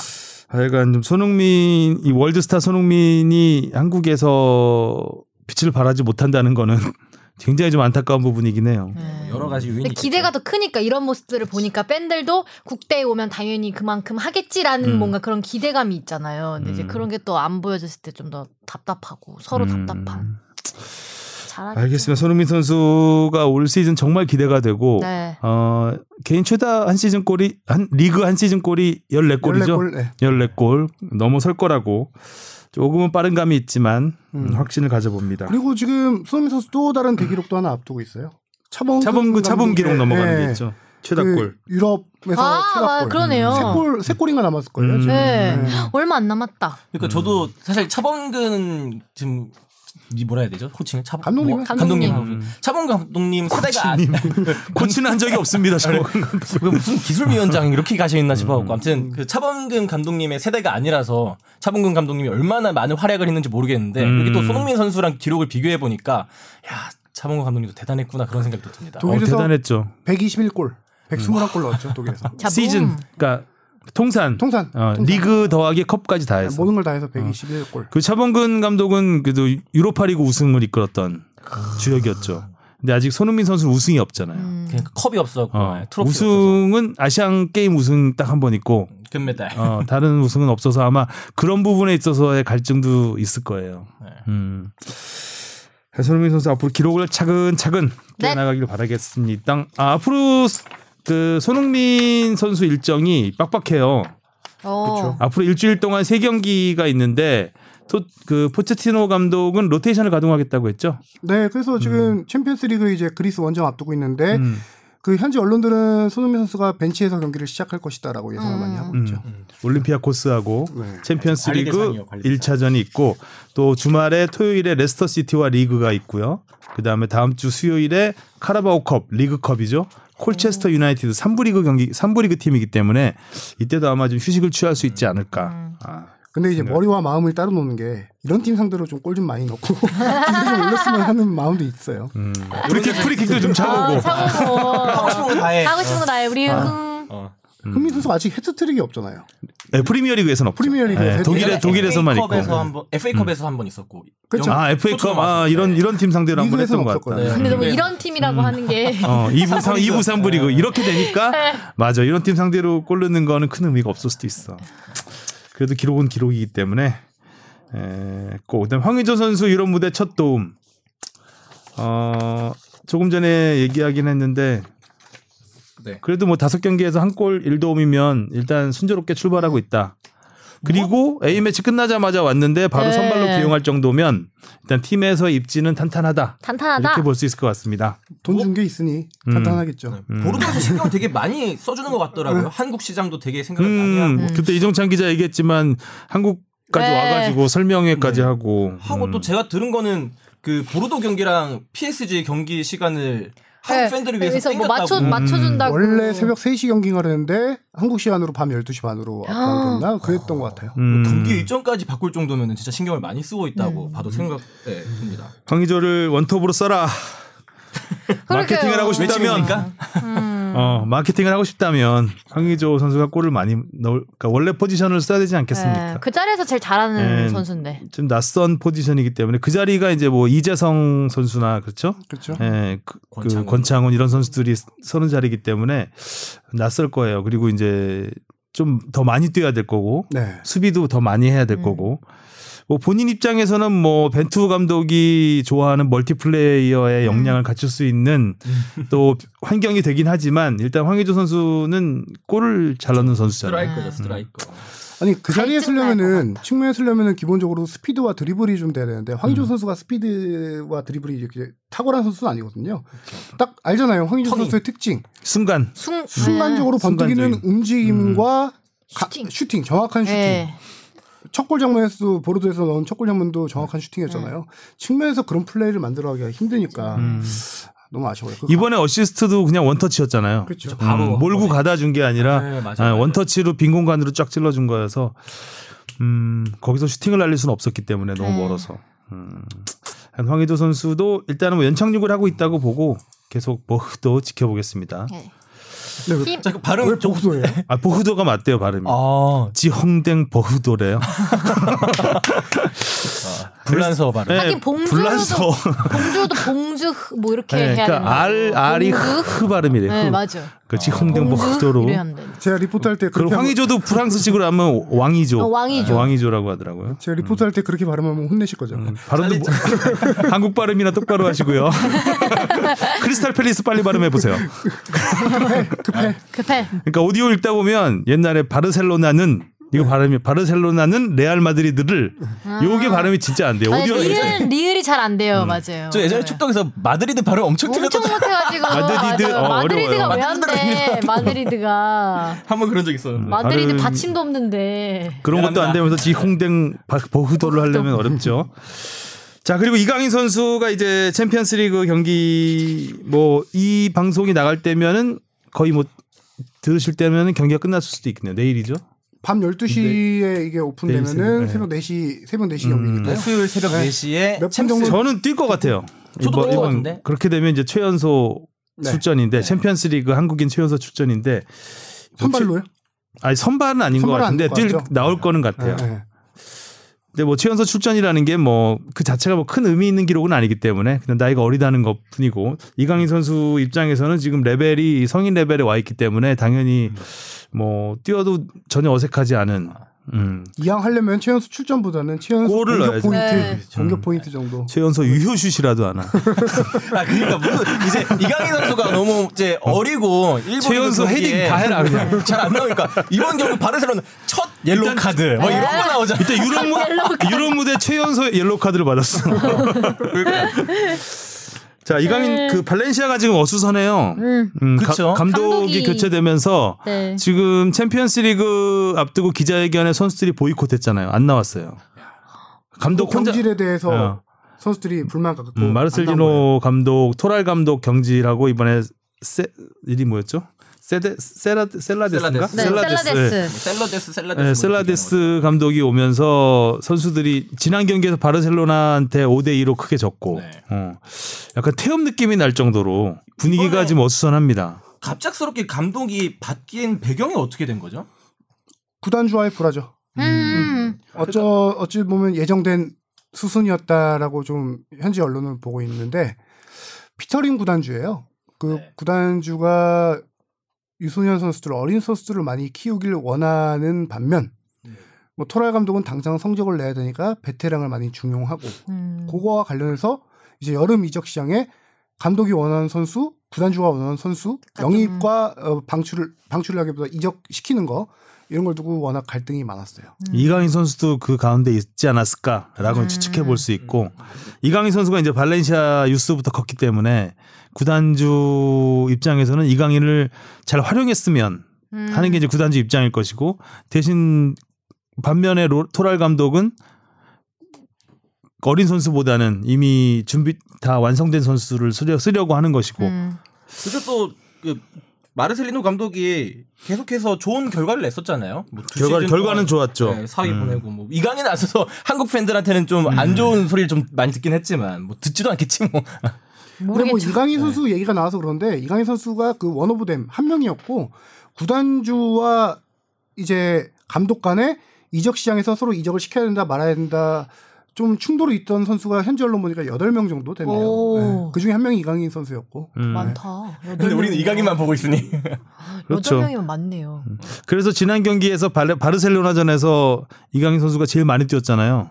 네. 23분이면 뭐 거의 종료 한 10분 전쯤 후반 40분 다 돼서 교체되고 이랬었는데 21분에 교체됐나요? 22분인가 교체돼서 네, 후반 22분 예, 교체. 나름 많은 시간을 부여받았고 많은 걸로 했죠. 경기도 많은 걸 남겼죠. 뭐 옐로우 카드, 최연소 옐로우 카드, 뭐, 아, 최연소 유효슛, 뭐 그런 것도 있지만 저는 그냥 막 수아레즈 이런 선수들이랑 같이 최연소 뛰니까 최장거리 슛. 아 최연수 옐로우 카드가 최연소 제일 웃기다. 음. 꽈당. 네. 어, 저는 그래도 가능성을 봤다고 생각해요. 지난 경기에서 뭐 특별히 공격 포인트나 이런 건 없었지만 뭐 바르셀로나라는 거대한 진짜. 팀을 상대로 전혀 주눅 들지 않고 음. 깔 때 까고 절대 경- 주고 어. 아, 뭐 나름 그 이강인 선수가 좀 뭔가 활로를 찾아보려고 하는 네. 또 패스도 뭐 몇 차례 끊기긴 했지만 이 공간을 만들어주는 패스들 이런 것들도 좀 있었고 그 측면 공격수로 교체 투입됐지만 거기서 뛰는 것뿐만 아니라 자꾸 가운데로 들어가려는 모습이 보이더라고요 이강인 음, 선수가. 음. 네. 그래서 좀 감독도 바뀌고 해서 지금 팀들이 어수선하고 이 셀라데스 감독에게 반기를 드는 선수들이 기존의 이, 그 음. 발렌시아의 주축 선수들이기 때문에 아무래도 오늘 그 기자회견에 나와서 셀라데스 감독이 약간 길들이겠다는 식으로 얘기를 했거든요. 음, 그러니까- 더 강하게 어, 선수들한테 절대 밀리지 않겠다라는 식으로 얘기를 했기 때문에 그렇다면은 뭔가 충격요법을 줄 수도 있다. 음. 음, 그렇다면 이강인 선수에게 기회가, 기회가 더 될 많이 수도 생길 있죠. 음. 수 있다라는 생각을 강인이 충격. 예. 하지 않을까라는 저는 생각을 해봅니다. 여기다 첨부하자면 역학 구도를 좀 봐야 되는데 피터림 구단주와 감독 그전 토랄 감독 간의 이제 좀 싸움이었잖아요. 근데 에, 그 선수 영입 관련해서 피터링 구단주가 뭘 주장하냐면은 뭘 주장하냐면 피터링 구단주의 절친이 유럽계 거상 슈퍼 에이전트 멘데스 에이전트라고 있어요. 음. 음. 절친이에요. 음. 그래서 이 멘데스 선수 에이전트가 데리고 있는 선수들을 많이 영입을 하려고 해요. 음. 아. 그런 거에서 이제 감독과 좀 불화가 있었는데 이 셀라데스 감독 역시 멘데스 에이전트가 관리하는 감독이에요. 네, 한마디로 아. 구단주가 에이전트를 통해서 데려온 감독이에요. 그러니까 선수들이 감독에 대한 불만이라기보다 구단주에 대한 구단주와- 불만인데 음. 네. 아. 여기서 이제 음. 그러다 보니까 구- 감독은 구단주 왜 마음에 들게 또 선수를 네. 기용하고 해야 되지 않을까? 음. 그러면은 구단주가 원하는 건 어린 선수들. 어린 선수들 육성. 음. 다시 말해 이강인 선수의 출전 기회가 좀 더 늘어나지 않을까? 음. 한국 팬들은 반긋. 음. 네. 아주 상대가 이제 첼시하고 맞붙는데 첼시가 요새 좋잖아요. 그렇죠. 생각보다도 음, 잘해주고 생각보다 있어요. 잘해주고 에이브라햄이라는 또 시- 어린 샛별이 네. 나타나면서 그래서 뭐 만약에 이 어수선한 분위기에서 만약에라기보다는 첼시하고 힘겨운 경기가 될 것 같아요. 음. 경험치 쌓는 거죠. 음. 근데 발렌시아 입장에서는 챔피언스리그를 꽤 오랜만에 오지 않았나요? 그렇죠. 예. 음. 했기 때문에 뭐 이런 얘기도 있어요. 구단주가 셀라데스를 데려오면서 리그에만 집중해라고 했다는 얘기도 있더라고요. 기사를 음. 보니까 현지에 나오는 기사가 근데 셀라데스 감독은 그런 얘기는 하지 않았다고 이제 그 질문을 했어요. 누가 기자가 했는데 이제 뭐 그건 사실과 다르다라고 얘기는 하긴 했지만 뭐 셀라데스한테 챔피언스리그는 생각하지 말고 프리메라리가만 생각해라고 뭐 하면서 부담을 덜어줬다. 이런 기사들도 현지에서 있고 했었거든요. 아니 자기 구단이니까 마음대로 뭐 할 수 있다라는 생각을 갖는 사람도 있지만 구단 운영은 좀 감독 단장에게 전적을 네. 좀 맡겨야 되는 측면이 있거든요. 프로스포츠에서는 그렇죠. 그, 그렇죠. 예. 토랄 감독도 경질되고 나서 인터뷰를 했을 때 어떤 얘기를 했냐면은 어 지난 시즌에 발렌시아가 구왕컵을 우승했어요. 음. 근데 그러니까. 구왕컵 4강 정도인가? 예, 구단주가 얘기를 했대요. 구왕컵에 집중하지 말고 리그에 집중해 이렇게 했대요. 근데 구왕컵 발렌시아 구단이 사강까지 리그에서 가놓고 무슨 그렇죠. 음. 구왕컵 우승을 노려야 될 상황이잖아요. 음. 그 상황에서 감독은 구왕컵에 또 집중을 많이 했어요. 끝나고 나서 시즌이 다 끝나고 나서 구단주와 감독에게 축하를 했다는데 챔피언스리그 진출 축하해라고만 했대요. 아. 구왕컵 우승에 대한 축하는 하나도 없었대요. 이런 꼰대네, 인터뷰 꼰대. 보면서 못됐다. 야, 이 구단주 진짜 어. 아, 고집이 예, 상당한 반기를 우리도 사람이구나. 들어야 돼. 아니야 이강인 선수 뛰어야 돼.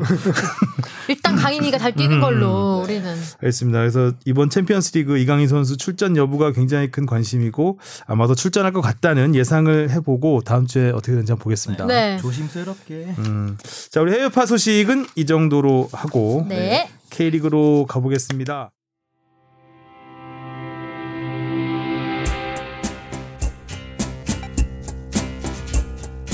여러분은 지금 축덕 숙덕을 듣고 계십니다. 쭉 들어주세요. A매치 휴식기 이후 재개된 29라운드 소식 주바페 브리핑 들어보겠습니다. 네, 승점 1점 차 접전을 이어가던 선두 전북과 2위 울산의 희비가 다시 악- 엇갈렸습니다. 전북의 이동국 선수가 결승골로 상주를 꺾었고요. 울산은 10위 경남에게 극장골을 내주고 비기면서 두 팀의 격차가 승점 3점으로 벌어졌습니다. 그리고 3위 서울이 인천의 역전극을 펼치며 5경기 만에 승리를 거뒀고요. 4위 강원이 최하위 제주를 꺾고 2연승을 달렸습니다. 6위 싸움은 또 여전히 안개 속인데요. 승점 1점을 추가한 수원이 다득점에서 상주를 밀어내고 6위로 올라섰고 8위 포항이 승점 3점 차로 뒤를 잇고 있습니다. 네, K리그 여전히 와. 뭐 볼거리가 많습니다. 네. 음, 재밌어요. 네. 난리네요. 일단 뭐 선두 싸움부터 볼까요? 전북이 네. 상주를 2대 1로 이겼습니다. 해결사 이동국 크, 시즌 7골이에요. 지금 40살이 넘었는데 통산 222골 투투투 등번호도 20번. 로페즈는 최근 5경기에서 5골, 와. 시즌 9골. 나올 때마다 넣는 음. 것 같아요. 로페즈는. 상주가 그 전역 선수 12명이 있어서 전력 완전 삭박했죠. 예, 전력이 세 팀이 훅 떨어질 거라고 생각을 했는데 아, 의외로 네. 잘 버텼어요. 마지막에 맞아요. 이동욱 선수한테 골을 내줘서 패하긴 했지만 그래도 생각보다는 상주가 어, 괜찮은 전력을 보여줬다. 정확히 얘기하면 저녁 전이긴 한데 음. FA컵 4강전에 대비해서 저녁 선수 FA 4강전에는 선수들이 저녁한 뒤에 열려요. 음. 음. 네. 그래서 그 경기에 대비해서 저녁 선수들을 저녁할 아. 선수들을 빼고 이 경기에서 테스트를 해본 거죠. 음. 그건 나쁘지 아, 아직은 전역 안 했나요, 그러면? 16일 17일? 아, 그러니까 전- FA컵 하루 전날. 아. 그래서 왜 윤빛가람 선수가 17일 왜 안 날 나왔는데 그래서 음, 그랬구나. 저녁- 아 오늘이네요 17일. 아. 녹음 기준으로 오늘 저녁하대요. 전역한 거죠? 네. 아, 그러니까 전역하는 선수들을 네, 빼고 전역하는 선수들 어, 빼고. 빼고 경기를 한 거죠. 네. 어, 김건희 선수가 그렇죠. 입대 16개월 만에 첫 골을 넣었어요. 음. 입대라는 말이 되게 되게- 16대 10. 예, 입대, 입 데뷔도 아니고. 이 선수 간단하게 설명드리면은 상당히 유망주예요. 수원에서 많이 기대가 음. 큰 유망주인데 어, 어릴 때 군대 빨리 해결하고 와라라고 해서 어렸을 때 이제 어린 나이에 군대를 왔는데 기대가 컸어요. 김태환 상주 감독도 최전방 마땅한 최전방 공격수가 없어서 이 선수를 좀 잘 키워봐야겠다. 가진 게 많은 선수다라고 생각해서 키우려고 했는데 문제가 군대 와서 군화 신고 훈련을 하다가 부상을 당했어요. 네, 아이고야. 부상을 당했다라는 전투 표현보다 어. 축구, 전투 축구를 해버렸네. 그렇죠. 어, 지금 정확히 병명이 기억 안 나는데 족저근 족저근막염? 예, 아, 예, 족저근막염. 그거였어요. 음. 그게 이제 발바닥 쪽에 있는 근육이 예, 안 좋아지는 예, 건데 근육이 염증 생기는 거죠. 예, 원래 조금 안 좋았었는지 아, 전투화를 신다 보면서 그게 안 좋아졌는데 이 부상이 되게 무서운 게 계속 재발해요, 그거. 재발 가능성도 높고 한 번 이게 근육이 염증이 생겨서 찢어지거나 그러면 회복이 되게 오랜 시간 음. 걸려요. 저도 그거 있거든요. 네. 아, 아, 왠지 근데 계속 재발하고 예전에 이거에 가장 큰 피해를 본 선수가 고종수 선수가 그랬어요. 아. 음. 고종수 선수가 잘 나가다가 족저근막염 한번 걸려서 이게 뭐 치료가 오래 걸리거나 치명적이거나 그러진 않는데 잘 안 나요. 그러니까 나았다가 또 재발하고 네. 또 이게 생기는 원인이 좀 그 발이 피로하면 생기거든요. 많이 걷거나 음. 아, 그럴 때 생기기 때문에 선수들 더 안 낫겠다. 좀 쉬어서 나았다고 또 뛰다 보면 또 약간 그렇죠. 또 무리하면 바로. 또 오고 약간 이런 게 있어요. 음. 음.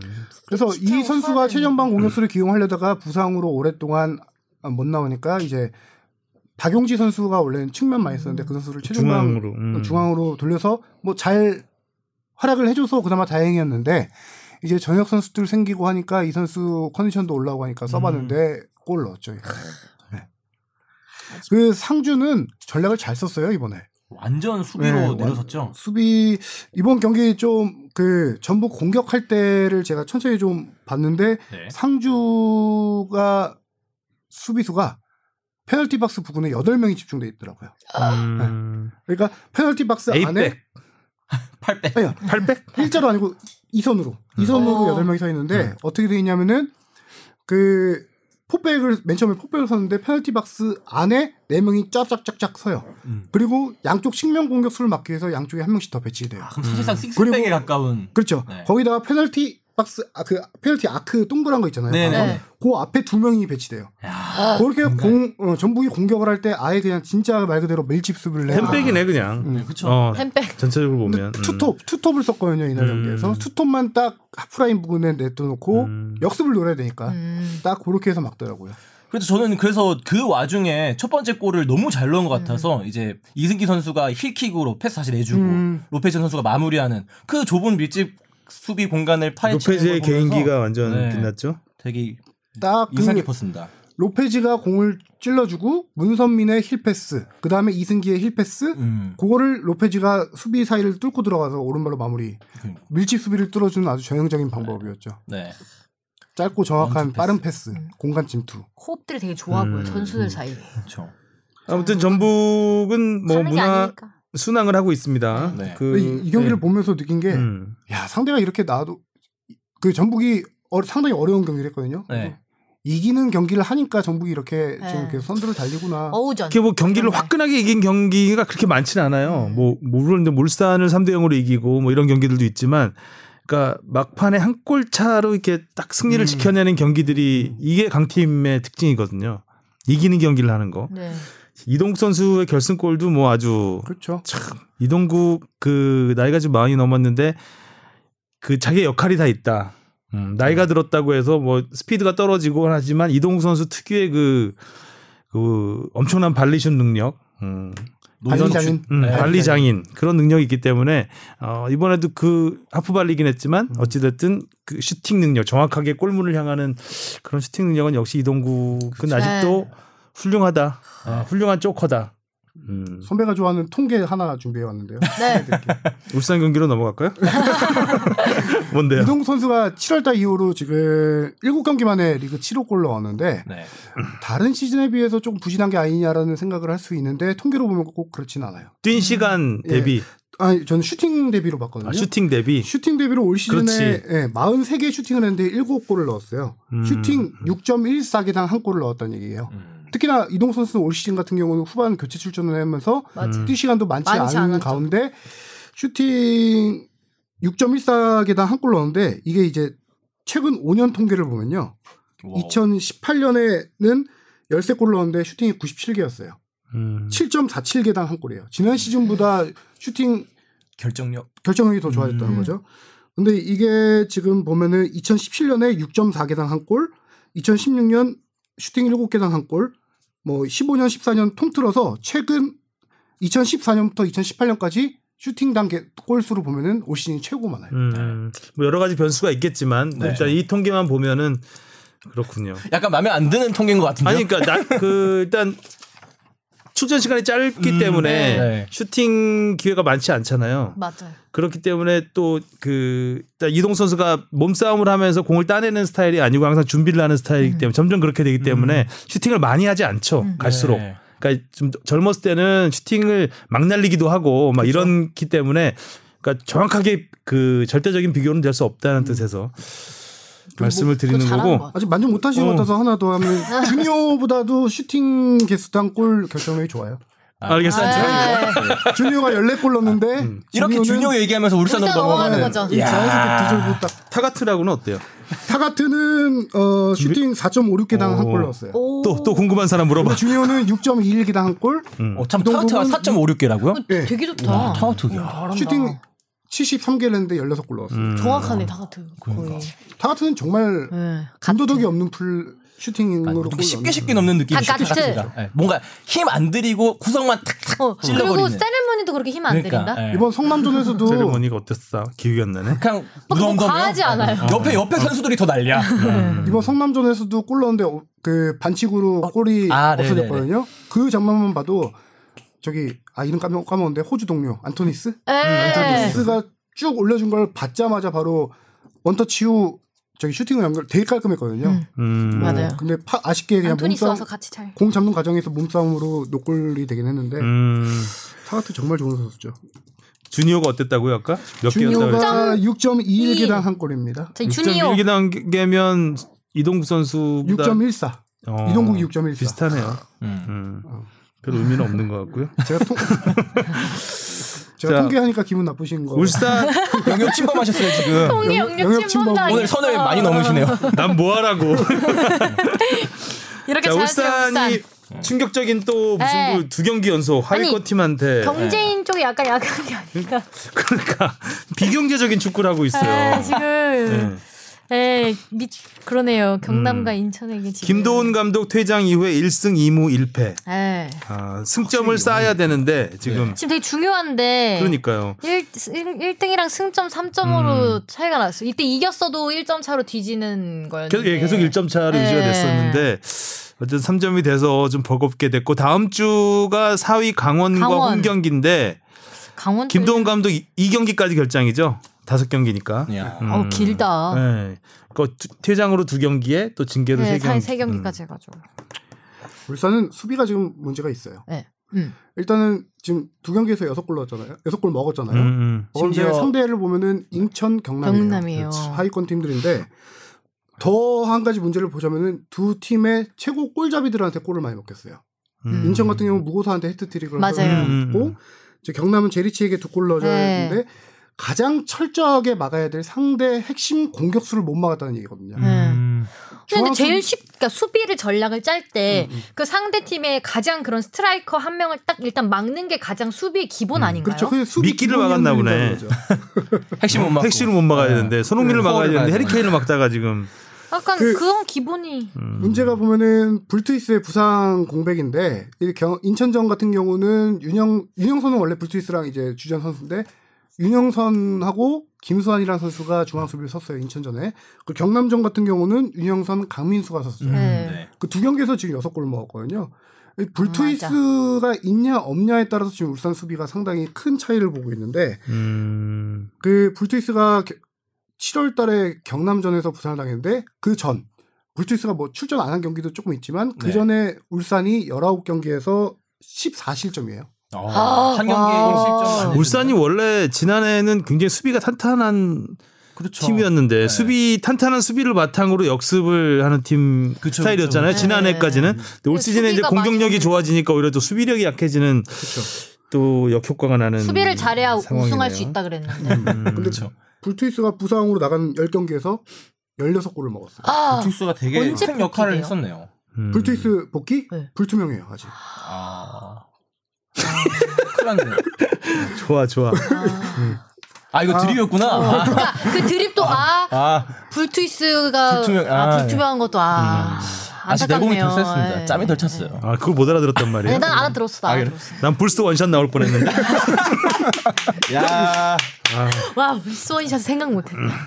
아, 알겠습니다. 울산 어떻게? 근데 주니어 선수가 두 골을 넣긴 했지만 두 경기에서 멀티골. 네, 네. 멀티골이고 아까 슈팅당 골수 얘기했지만 이 경기에서 슈팅 꽤 많이 했어요. 네네. 그리고 기회가 되게 많았어요. 저도 그 사실 이번 경기에서는 한다 결정이 좀 아쉽다는 생각이 아니, 네, 아니었어요? 많이 아쉬웠어요. 저는 최근 최근에 최근. 주니오 선수가 막 엄청 막 잘한다라는 생각을 조금 못 받았거든요. 아, 교체로 많이 나와서. 약간 한 방이 아쉽다. 아. 약간 이런 느낌이 있어요. 음. 결정력이 조금 아쉽다라는 생각이 있었는데 아 좀 요즘 안 좋네 하면 또 한 골씩 넣어주고 넣어주고 음. 약간 이래가지고 케인 같아. 또 어, 주니오 걱정하는 거 아닌가 이런 생각도 들고 선수의 미끼가 돼가고 있는 것 같아요. 약간 조금 아쉽더라고요. 이날도 더저 아까 말씀하신 것처럼 더 많은 기회도 있고 그게 다 넣어 네, 정말 좋은 기회 많았는데, 많았는데. 네. 슈팅이 막 하늘로 떠버리고 예, 예, 예. 이런 그렇게 상황. 붕 떠버리는 음. 것들은 조금 아쉽지 않나. 맞아요. 좀 그렇더라고요. 그리고 또 하나 주목했던 선수는 이제 이동경 선수. 아, 도쿄리. 예, 동경이 예, 잘해. 또 마음에 들었어요. 약간 도쿄리. 권창훈 다음으로 마음에 드는 네, 도쿄리. 잘하더라고요. 잘하더라고요. 골도 아주 뭐 멋있었죠. 네.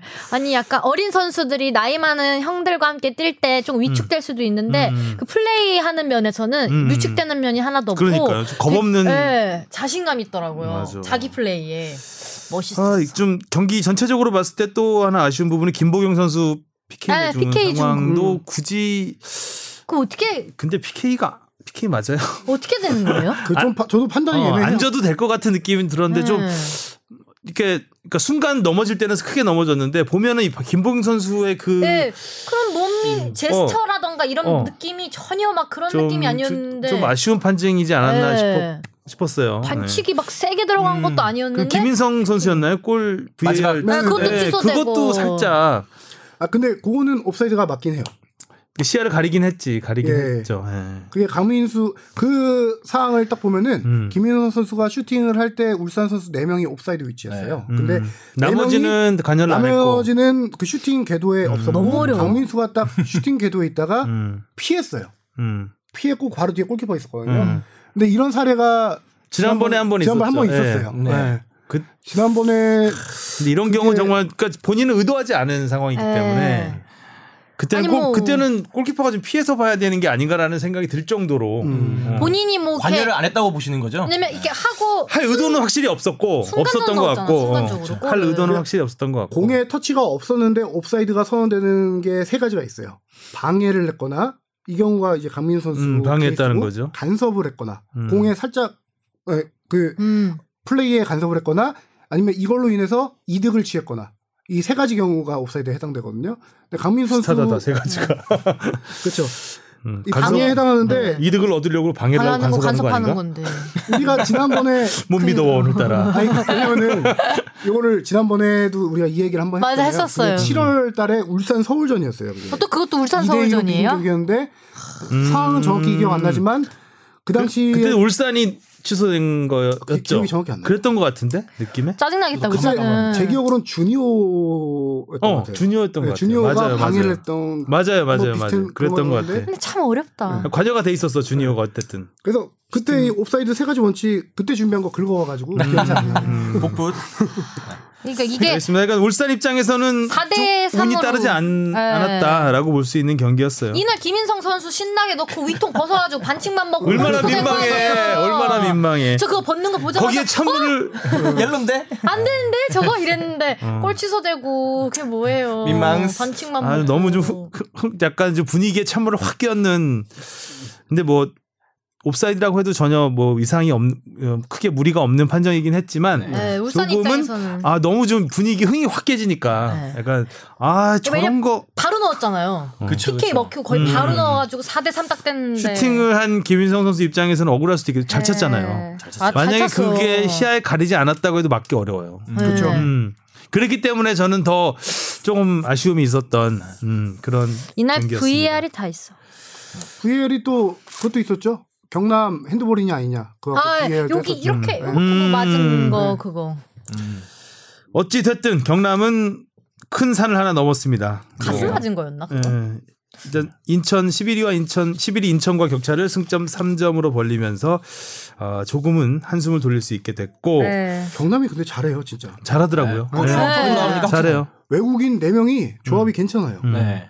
이번에 특히 저는 아, 저 쿠니모토를 되게 저도 좋아하는데 쿤이 좋아요. 첫 골 장면에서 쿠니모토가 하프라인에서 왼발로 이광진에게 쭉 뿌려준 패스. 어, 그, 그 정도 K리그에서 보기 힘든 클라스거든요, 그거. 저 플러스 이제 외국인 선수도 잘해주고 있지만 이광진 선수도 제리치 선수랑 합이 좋은 것 같더라고요. 이번에 강원에서 그 이영재 김지현 그 조합이 좋았잖아요. 음. 그것처럼 그 이광진 선수랑 제리치 선수랑도 좀 조합이 잘 맞는 것 같더라고요. 크로스 잘 올려주고. 음.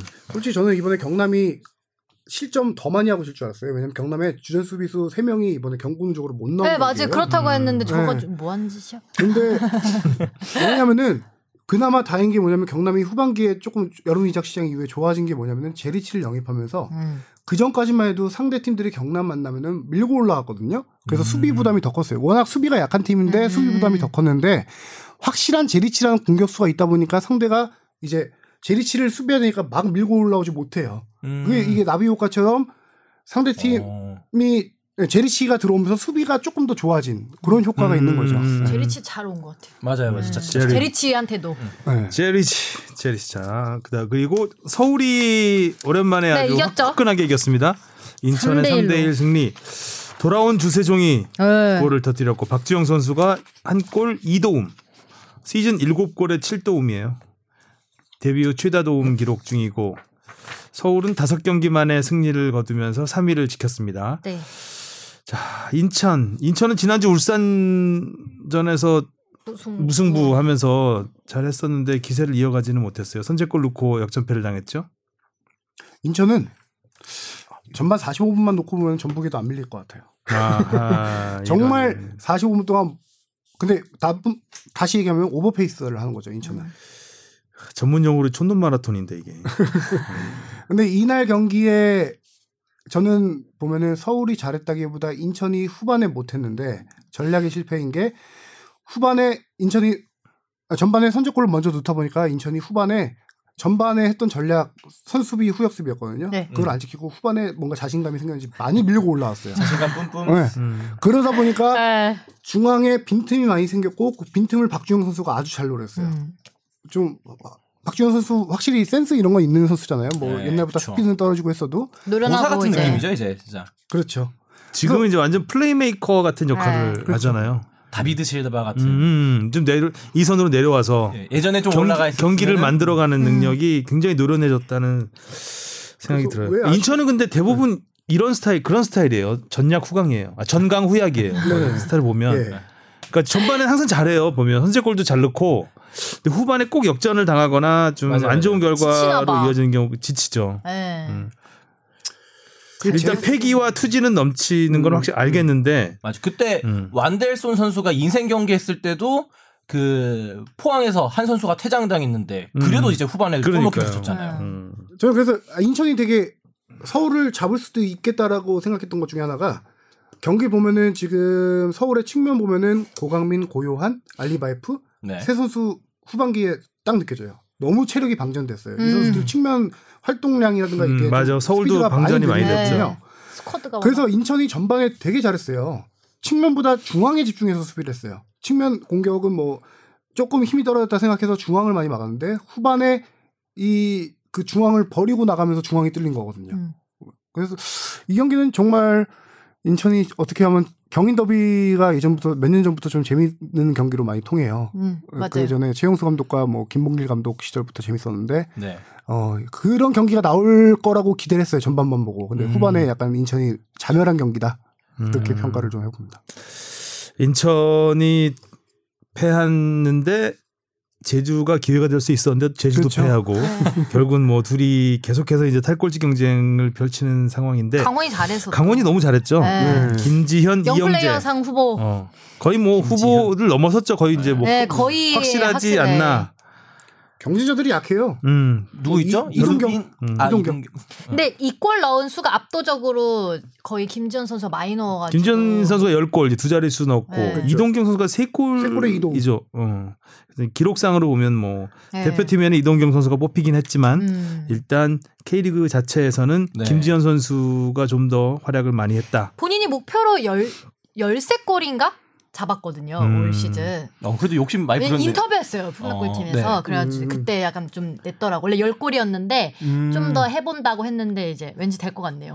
김지현 이 선수도 거의 발리 장인급의 슈팅력이에요. 네. 어, 어, 슈팅이 어, 기막했죠. 네. 일단 망설임이 없더라고 요 슈팅에 잡으면 때리더라고요 그냥. 제가 좋아하는 음. 스타일. 그렇죠. 어, 아, 잡고 때리는 거 아니 아니 아니, 아니. 망설임이 없는 스타일. 음. 줄때 주고. 망설임이 네. 없어요. 저 근데 이 경기 보면서 김지현 선수도 뭐 확실히 능력을 증명했지만 이영재 선수 음. 두 골 다 합작했잖아요. 음. 근데 이 선수는 이영재 선수는 어렸을 때부터 주목받았던 선수예요. 이영재, 예. 영재, 그렇죠. 영재- 영재였어요. 네. 어. 근데 경남 시절에도 기- 출전 기회를 많이 못 받은 건 아니에요. 음. 경남 시절에 어떤 얘기까지 들었냐면은 프리미어 리그에서 뛰었던 조던 머치 선수가 음. 이영재는 프리미어 리그에 진출할 수 있는 선수다라고 얘기했을 정도로 오. 이 선수가 가진 게 많은 선수예요. 왼발 음. 김병수 좋고, 감독이 그렇게 원했다고 했잖아요. 네. 네, 제리치를 주면서 데리고 올 정도로. 왼발 좋고 기술 좋고 센스 있고 이 음. 선수 근데 한 가지 문제가 좀 멘탈이 약한 게 있어요.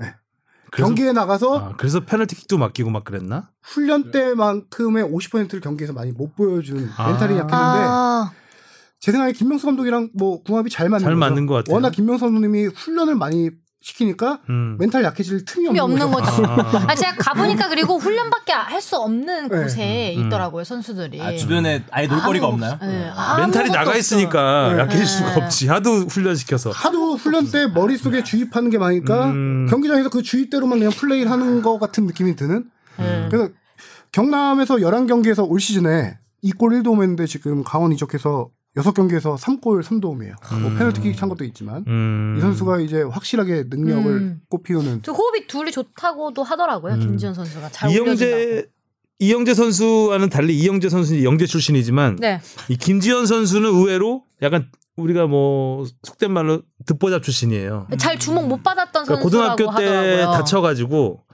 고등학교 3학년 때 다쳐서 한 경기도 못, 뛰어, 못 뛰어서 그 2학년 때까지 잘하다가 수도권에 있는 대학에서 지명을 받지 못해서 예, 제 한라 지방대 그러니까 네. 처음에 인제대학을 갔다가 인제대학 김해 인제대학교에서 제주로 가지 않았나요? 아, 지- 그러니까 원래 제주 출- 출신이에요. 아 제주 출신인데 인제대학교를 갔다가 이제 한라대학 대로, 그죠. 네, 한라대학 원주에 있는 음. 한라산 할 때 한라나 한라산에 있는 건 아니고 네. 어, 저 최준지 알았어요. 그러니까 음, 저도 그러니까 막 헷갈릴 수 있어요. 음. 제주 출신의 한라대학 나왔다고 하니까 네. 한라산 옆에 있는 대학을 나왔는지 음, 그러겠네. 예. 네, 이제 원주에 있는 한라대학을 나와서 한라대학에서 이제 주전으로 뛰면서 이때 당시 그러니까 지난해죠. 지난해 그 김병수 감독 전에 송경석 감독이었잖아요. 그 송 감독이 그 감독이 되기 전에 전력 강화 실장을 했다 네네, 그래요. 예. 그랬었죠. 그 경- 전력 강화 실장 할 때 대학 유리그를 보러 갔는데 그 경기에서 김지현 선수가 헤드트릭을 했대요.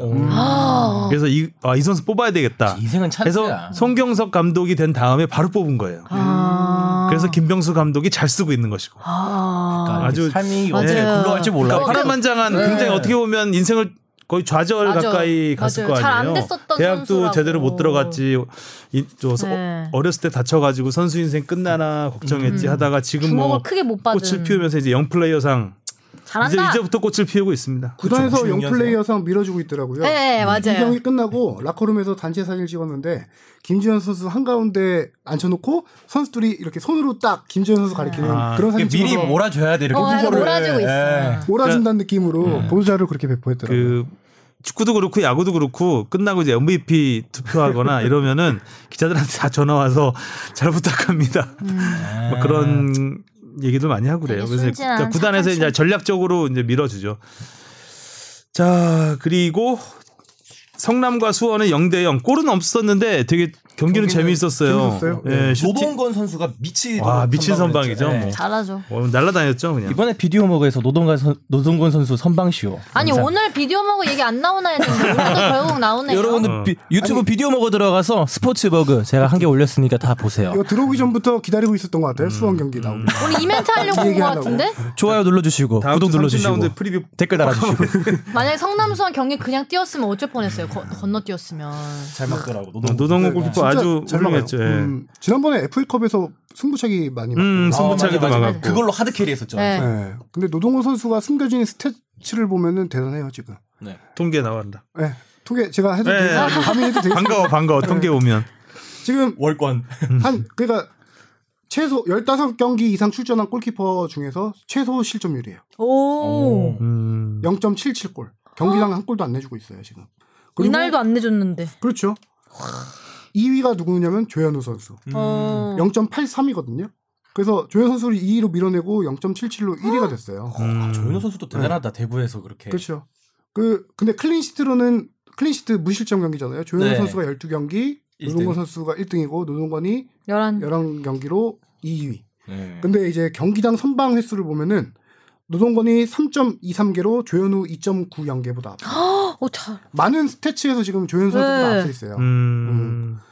진짜 그- 수원의 노동건 선수 아니었으면 더 추락했을 수도 있겠네요. 그렇죠. 네. 근데 노동건 선수가 지난 시즌까지만 해도 76경기에서 119골을 먹었어요. 일- 경기당 1.57골을 먹었던 네. 선수인데 와, 올 시즌에 많이 이렇게 먹겠다. 어, 한골 탈퇴를 해서 잘하고 있는 거고 왜 조현우 선수랑 제가 이렇게 비교를 하냐면은 둘이 친구예요, 동기예요. 음. 아, 아 무슨 들어본 동- 것 음. 같아. 맞아요. 맞아요. 둘이 동기고 청소년 대표 시절 뭐 고교 대학까지만 해도 음. 노동건 선수가 조현우 선수보다 더 넘버 원이었어요. 아. 노동건이. 근데 지금 러시아 월드컵을 뭐 계기로 조현 선수가 빵 떠가지고 지금 음. 뭐 음. 그렇게 하긴 한데 노동원 선수가 이제 옛날에 명성을 어렸을 때 명성을 조금씩 이제 찾아가고 음. 있는 음. 노동훈 선수도 국가대표에 뽑히고 싶은 음. 욕심이 굉장히 있더라고요. 그렇죠. 네. 근데 이 선수도 안타까운 게 뭐냐면은 수원이 원래 골키퍼 정성용 선수 노동원 선수가 음. 이제 수원에 입단했을 때 음. 정성용 선수 있었고 뭐 신하용 선수 있었고 많이 뛸 기회가 없었는데 이제 올 시즌 지난 시즌부터 좀 많이 이제 뛰기 시작했잖아요. 그래서 제 음. 능력을 좀 발휘하고 있는 거고 올 시즌에도 계속 로테이션으로 뛰지 않았나요? 올 시즌에 예, 로테이션 뛰는데 그래도 제일 많이 뛰었을 음. 네. 거예요. 노동건 골키퍼가 나왔을 때가 성적이 제일 좋았던 것 같아요. 네, 수원은. 맞아요. 또 로테이션. 올 시즌 22경기 뛰었네요. 음. 그쵸. 노동 선수가. 네. 뭐 그럼 거의 관- 3분의 3분의 음. 2 이상 정도. 그 29라운드니까요. 음. 성남 수원 그러니까 근데 수원이 골 수원이 최근 세 경기에서 한 골. 음. 타가트가 부상해서 복귀했는데도 골을 넣지 못했습니다. 네. 성남은 최근 다섯 경기 두 골. 둘 다 득점력이 아주 문제가 좀 있네요. 페널티킥을 놓쳤죠 성남. 마티아스. 마티아스 페널티킥 아. 놓치고 1대1 골대 맞았죠. 놓치고 그리고 그거 다 그 찬스- 노동건이 막은 거죠, 그걸. 그리고 그 찬스 말고도 골대 한 번 맞췄어요. 네, 골대 두번 세트피스에서. 네, 맞았어요. 맞아요. 네. 어. 마티아스는 그리고 골대 그 PK 상황에서 골대 맞고 맞고. 나왔는데 어. 또 홈런 날려버렸잖아요. 음. 어. 홈런. 그런 게 제일 아쉽죠. 저는 뭐 그래갖고 오랜만에 성남에서 외국인 선수가 나왔길래 어? 저 잘하나 싶었더니 좀 아쉽더라고요. 음. 또 이- 저- 그 장면에서 인상적이었던 게 마티아스가 페널티킥 실축하고 나서 고개 숙이고 있으니까 음. 남길 감독님이 화면에 잠깐 비춰졌어요. 네네. 고기 들으라고. 자기 턱을 이렇게 아, 하면서 턱, 이거였구나. 손으로 턱을 들면서 고개 들라고. 음. 어. 그게 남길 감독의 리더십. 고개 들으라. 음. 고- 고개 들어야 때리지. 막 이러면서. 안경 벗고 고개 들어 이건데. 내 눈 바라봐. 어. 어, 우리 주영민 팀장님의 리더십. 아. 어. 애들은 많이 말꼭 애들은 음. 커야지. 울지 마. 알겠습니다. 염기훈 선수 오랜만에 나와서 반가웠는데 프리킥도 프리킥 네. 아 정말 잘 찼죠. 네, 잘 여기서 쳤죠. 김동준 골키퍼가 워낙 잘, 잘 막았어요. 막았어요. 노동건 골키퍼에 가려져서 그렇지 김동준 골키퍼도 그날 선방 많이. 어, 했어요. 선방 많이 했죠. 유효 슈팅이 성남이 8개, 수원이 4개. 그러니까 골키퍼들이 얼마나 많이 뛰었는지 알 수 있는 0대 0 무승부였습니다. 자, 다음 주 사- 네. 이- 이번 주죠. 30라운드 프리뷰 들어보겠습니다. 네, 선두 전북은 경남과 맞붙습니다. 그리고 울산을 울린 경남이 전북전에서 어떤 모습을 보여줄지 관심이고요. 울산은 2연승을 달리는 4위 강원과 만납니다. 6위 수원과 7위 상주의 경기는 3위 스플릿의 분수령이 될 전망이고요. 7위 포항은 3위 서울을 홈으로 불러드립니다. 11위 인천은 3위 대구와 최하위 제주는 성남을 상대로 탈골치 싸움을 이어갑니다. 오, 이번 주도 아주 갈수록 이제 6위 싸움이 어우. 치열해질 것 같아요. 6위, 음. 7위 이날은 정말 장난 6, 아니다. 7, 8, 8위까지 승점 1점 차이기 때문에 음, 뭐 어, 계속 포항은 3, 삼점 차이 아닌가요? 아, 3점 차이. 네. 네, 6, 삼 점 차이. 7위가 지금 그냥 다득점으로 그렇죠. 네. 되어 있어가지고 수원 상주가 누가 이길지 거의 뭐 33라운드 끝까지 가봐야지 네. 맞아요. 알 수 있을지 않을까 생각이 됩니다. 음, 해외 축구 잠깐 마지막으로 얘기를 해볼까요? 프리미어리그에서 맨체스터 시티가 노리치 아, 시티에게 충격적인 패배를 당했고 아스날은 최하위 와포드하고 네. 비- 무승부를 기록했습니다. 이 경기를 보면서 이 후방 빌드업의 상징적인 팀이잖아요, 맨시티가. 그러니까. 그렇죠. 어? 정말 전형적인 이 후방 티키타카 후방 빌드업의 팀인데 이 후방 빌드업의 약점을 제대로 보여줬죠. 저는 오히려 이번에 새로 개정된 룰이 음. 더 이- 뭐라 해야 되지? 그런 팀들한테 압박이 되는 것 같아요. 음. 괜히 선수들이 더 내려와서 패스 받고 이게 밑에서부터 아예 만들어 가려고 하다 보니까 음. 거기서 거기서 진짜 실수 나오면 완전 끝이잖아요. 끝이죠. 음, 맞아. 그런 상황에서 네. 맞아. 이건 예. 전 굳이 그렇게 후방 빌드업이 중요할 때 정말 굳이 지금 이 순간에도 저렇게 빌 저렇게 그러니까. 차근차근 어, 올려야 음. 할까라는 순간들이 있거든요. 그렇게 되면 이제 자꾸 수비수들이 공을 끌게 되잖아요. 네. 공을 끌고 물론 좋은 자리를 주기 위해서 수비수도 개인기가 필요하고 공을 끌 때도 있어야 되지만 근데 상대가 전방 압박을 세게 들어오면 음. 네. 거기서 사실 지난번 투르크메니스탄전 같은 경우도 아찔한 경우 많았어요. 우리. 맞아요.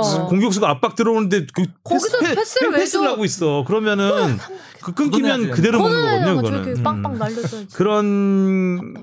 진짜 노리치한테 정말 노림수에 당했다. 이거 하려고 지금 해외 축구 뭐 아니, 얘기한 아니, 거죠. 노리치가 솔직하게. 네. 노렸지. 어, 맨시티가 다들 이렇게 노리고 나온다면 다들 준비해서 와야겠다. 음, 맨- 맨시티가 진짜 어이없이 어이없이 패배를 당했고 그렇죠, 그렇죠. 승점 음. 5점 날려 먹었죠. 그러니까요. 사실 그 토트넘 경기에서도 무승부 무승부했잖아요. 네. 그 경기도 뭐 완전 완벽한 맨시티의 그렇죠. 경기였잖아요. 그렇죠. 계속 주도했었죠. 그러니까 맨체스터 시티를 경기력으로 이길 수 있는 팀은 지구상에 거의 없다고 볼 수 있어요. 경기 내용만 보면. 근데 결과가 나오는 꼭 그렇게 나오지 않는다는 거. 그렇죠. 그러니까 약점도 많다는 거죠. 그 약점을 제대로 보여준 경기였고 일단 맨시티가 너무 우습게 봤어 노리치를. 노리치를 정말 발음도 안 되네 노리치. 아, 저는 노리치를 너무 우습게 봐가지고 좀 이렇게 패스도 괜히 막 공 끌고 개인기 부리고 이러다가 당한 거잖아요. 음, 근데 반면에 그 노리치 시티는 진짜 순간 정말 정광석 같은 역습. 테무 푸키는 훌륭, 네. 훌륭하더라고요 정말. 이번 리- 이번 시즌에서 가장 신은 강자로 떠오르고 있는 또 음. 눈에 돋보이는 팀이 또 리치 시티 맞아요. 아니에요? 예. 네. 어, 다크호스. 뿌기 뿌기. 음, 다크호스라고 할 수 있는 팀이고 아스날도 좀 어이없었죠 마지막 저 마지막에 동점골 내주면서 또 음. 이날 경기에서는 거의 뭐 슈팅을 일방적으로도 많이 얻어맞았었죠. 음, 아스날이 주도할 수도 있는 경기였었는데 네. 슈팅수 몇 배로 뒤졌어요. 그렇죠. 아스날이. 그러니까. 어, 라카제트도 지금 부상, 부상이고 어. 아니, 그, 첫 번째 실점 장면은 도저히 이해가 안 가요. 음. 예. 마포드한테 실점 내준 거 그것도 약간 좀 까불다가 어 거의 승부조작급, 승부조작. 음. 거의 페널티 박스 안에서 어떻게 그렇죠. 공격수한테 그렇게 음. 패스를. 패스를, 네. 아. 알겠습니다. 프리미어리그는 이렇게 되면서 리버풀이 안정적인 선두 리버풀은 뭐 만회가 더- 음. 너무 더- 잘해요. 더 강해지는 것 같아요 네. 지난해보다 이번 경기에서 선제골 먼저 먹히고 역전했었나요? 리버풀이 그랬던 것 같은데 음. 이번 라운드에서 아무튼 그런- 그랬던 것 같아요. 네. 1대0 치다가. 예. 확실히 저는 강팀의 면모가 이제 선제골 먹히더라도 음. 후반에 역전할 수 있는 힘 그거죠. 이건데 음. 리버풀이 결국 계속 계속 이겨내는 거 보니까 저는 이번 시즌 좀 기대해도 될 것 같습니다 리버풀한테 만회가 진짜 잘해요. 어, 네, 아, 리버풀이 진짜 한 단계 올라선 것 같고 예, 맨시티는 오히려 좀 불안한 면이 더 많은 것 같고 예. 많아진 것 같고 초반만 봐 약점이 많이 간파당한 듯, 든 듯한 느낌 음. 토트넘은 이제 자리를 잡으면서 3위인가요 토트넘이 네, 그렇죠. 3, 3위로. 위로 올라섰죠 앞으로 좀 우승 경쟁도 좀 했으면 좋겠다는 생각인데 어, 그 BBC인가 어디 기사 보니까 지난 크리스탈 팰리스전이 그 2년 전에 우승 경쟁할 때 맨시티하고 토트넘이요? 토트넘이 네. 2위였잖아요. 네. 그때의 전력이다라는 음, 하고 비슷하다. 그때 경기 같았다. 음. 아, 그 시절의 토트넘의 전력 같았다. 그때는 해리케인이 완전 날아다닐 음. 때잖아요. 네. 그 역할을 지금 손흥민이 음. 해주는 거고 근데 이러다가 앞으로- 에릭센 가버리면 에릭센은 겨울에 갈 가능성이 있을까요? 에릭센이요? 예. 네. 일단 마음은 또 떠 재계약 안 했다 하던데 이번에 뭐 주고 몰려주고 재계약한다 하더니 결국에 또 거절했다 하더라고요 에릭슨이 음. 간다 간다 하던 대야가 재계약하는 거 보니까 에릭센도 재계약하지 않을까요? 일단 토트넘이 잡아야 될 것 같아요. 에릭센 음. 없으면 네. 손흥민 또 수비해야 돼요. 어. 또 내려와야 될 수도 있어. 어딜 가면 계속 어. 내려오네. 자 여기까지 오늘 축덕숙덕 아, 어떻게 한것 이야기를 같아요? 해보겠습니다. 아, 예, 오늘 얘기, 이야기 저 이야기 많이 했고 손흥민 선수 해외파 이야기 오랜만에 길게 했던 것 네. 같아요. 손흥민 선수가 활약을 해주니까 더욱더 활기가 넘치는 것 같고 자 다음 주에 뵙겠습니다. 고생하셨습니다. 안녕. 고맙습니다 고맙습니다.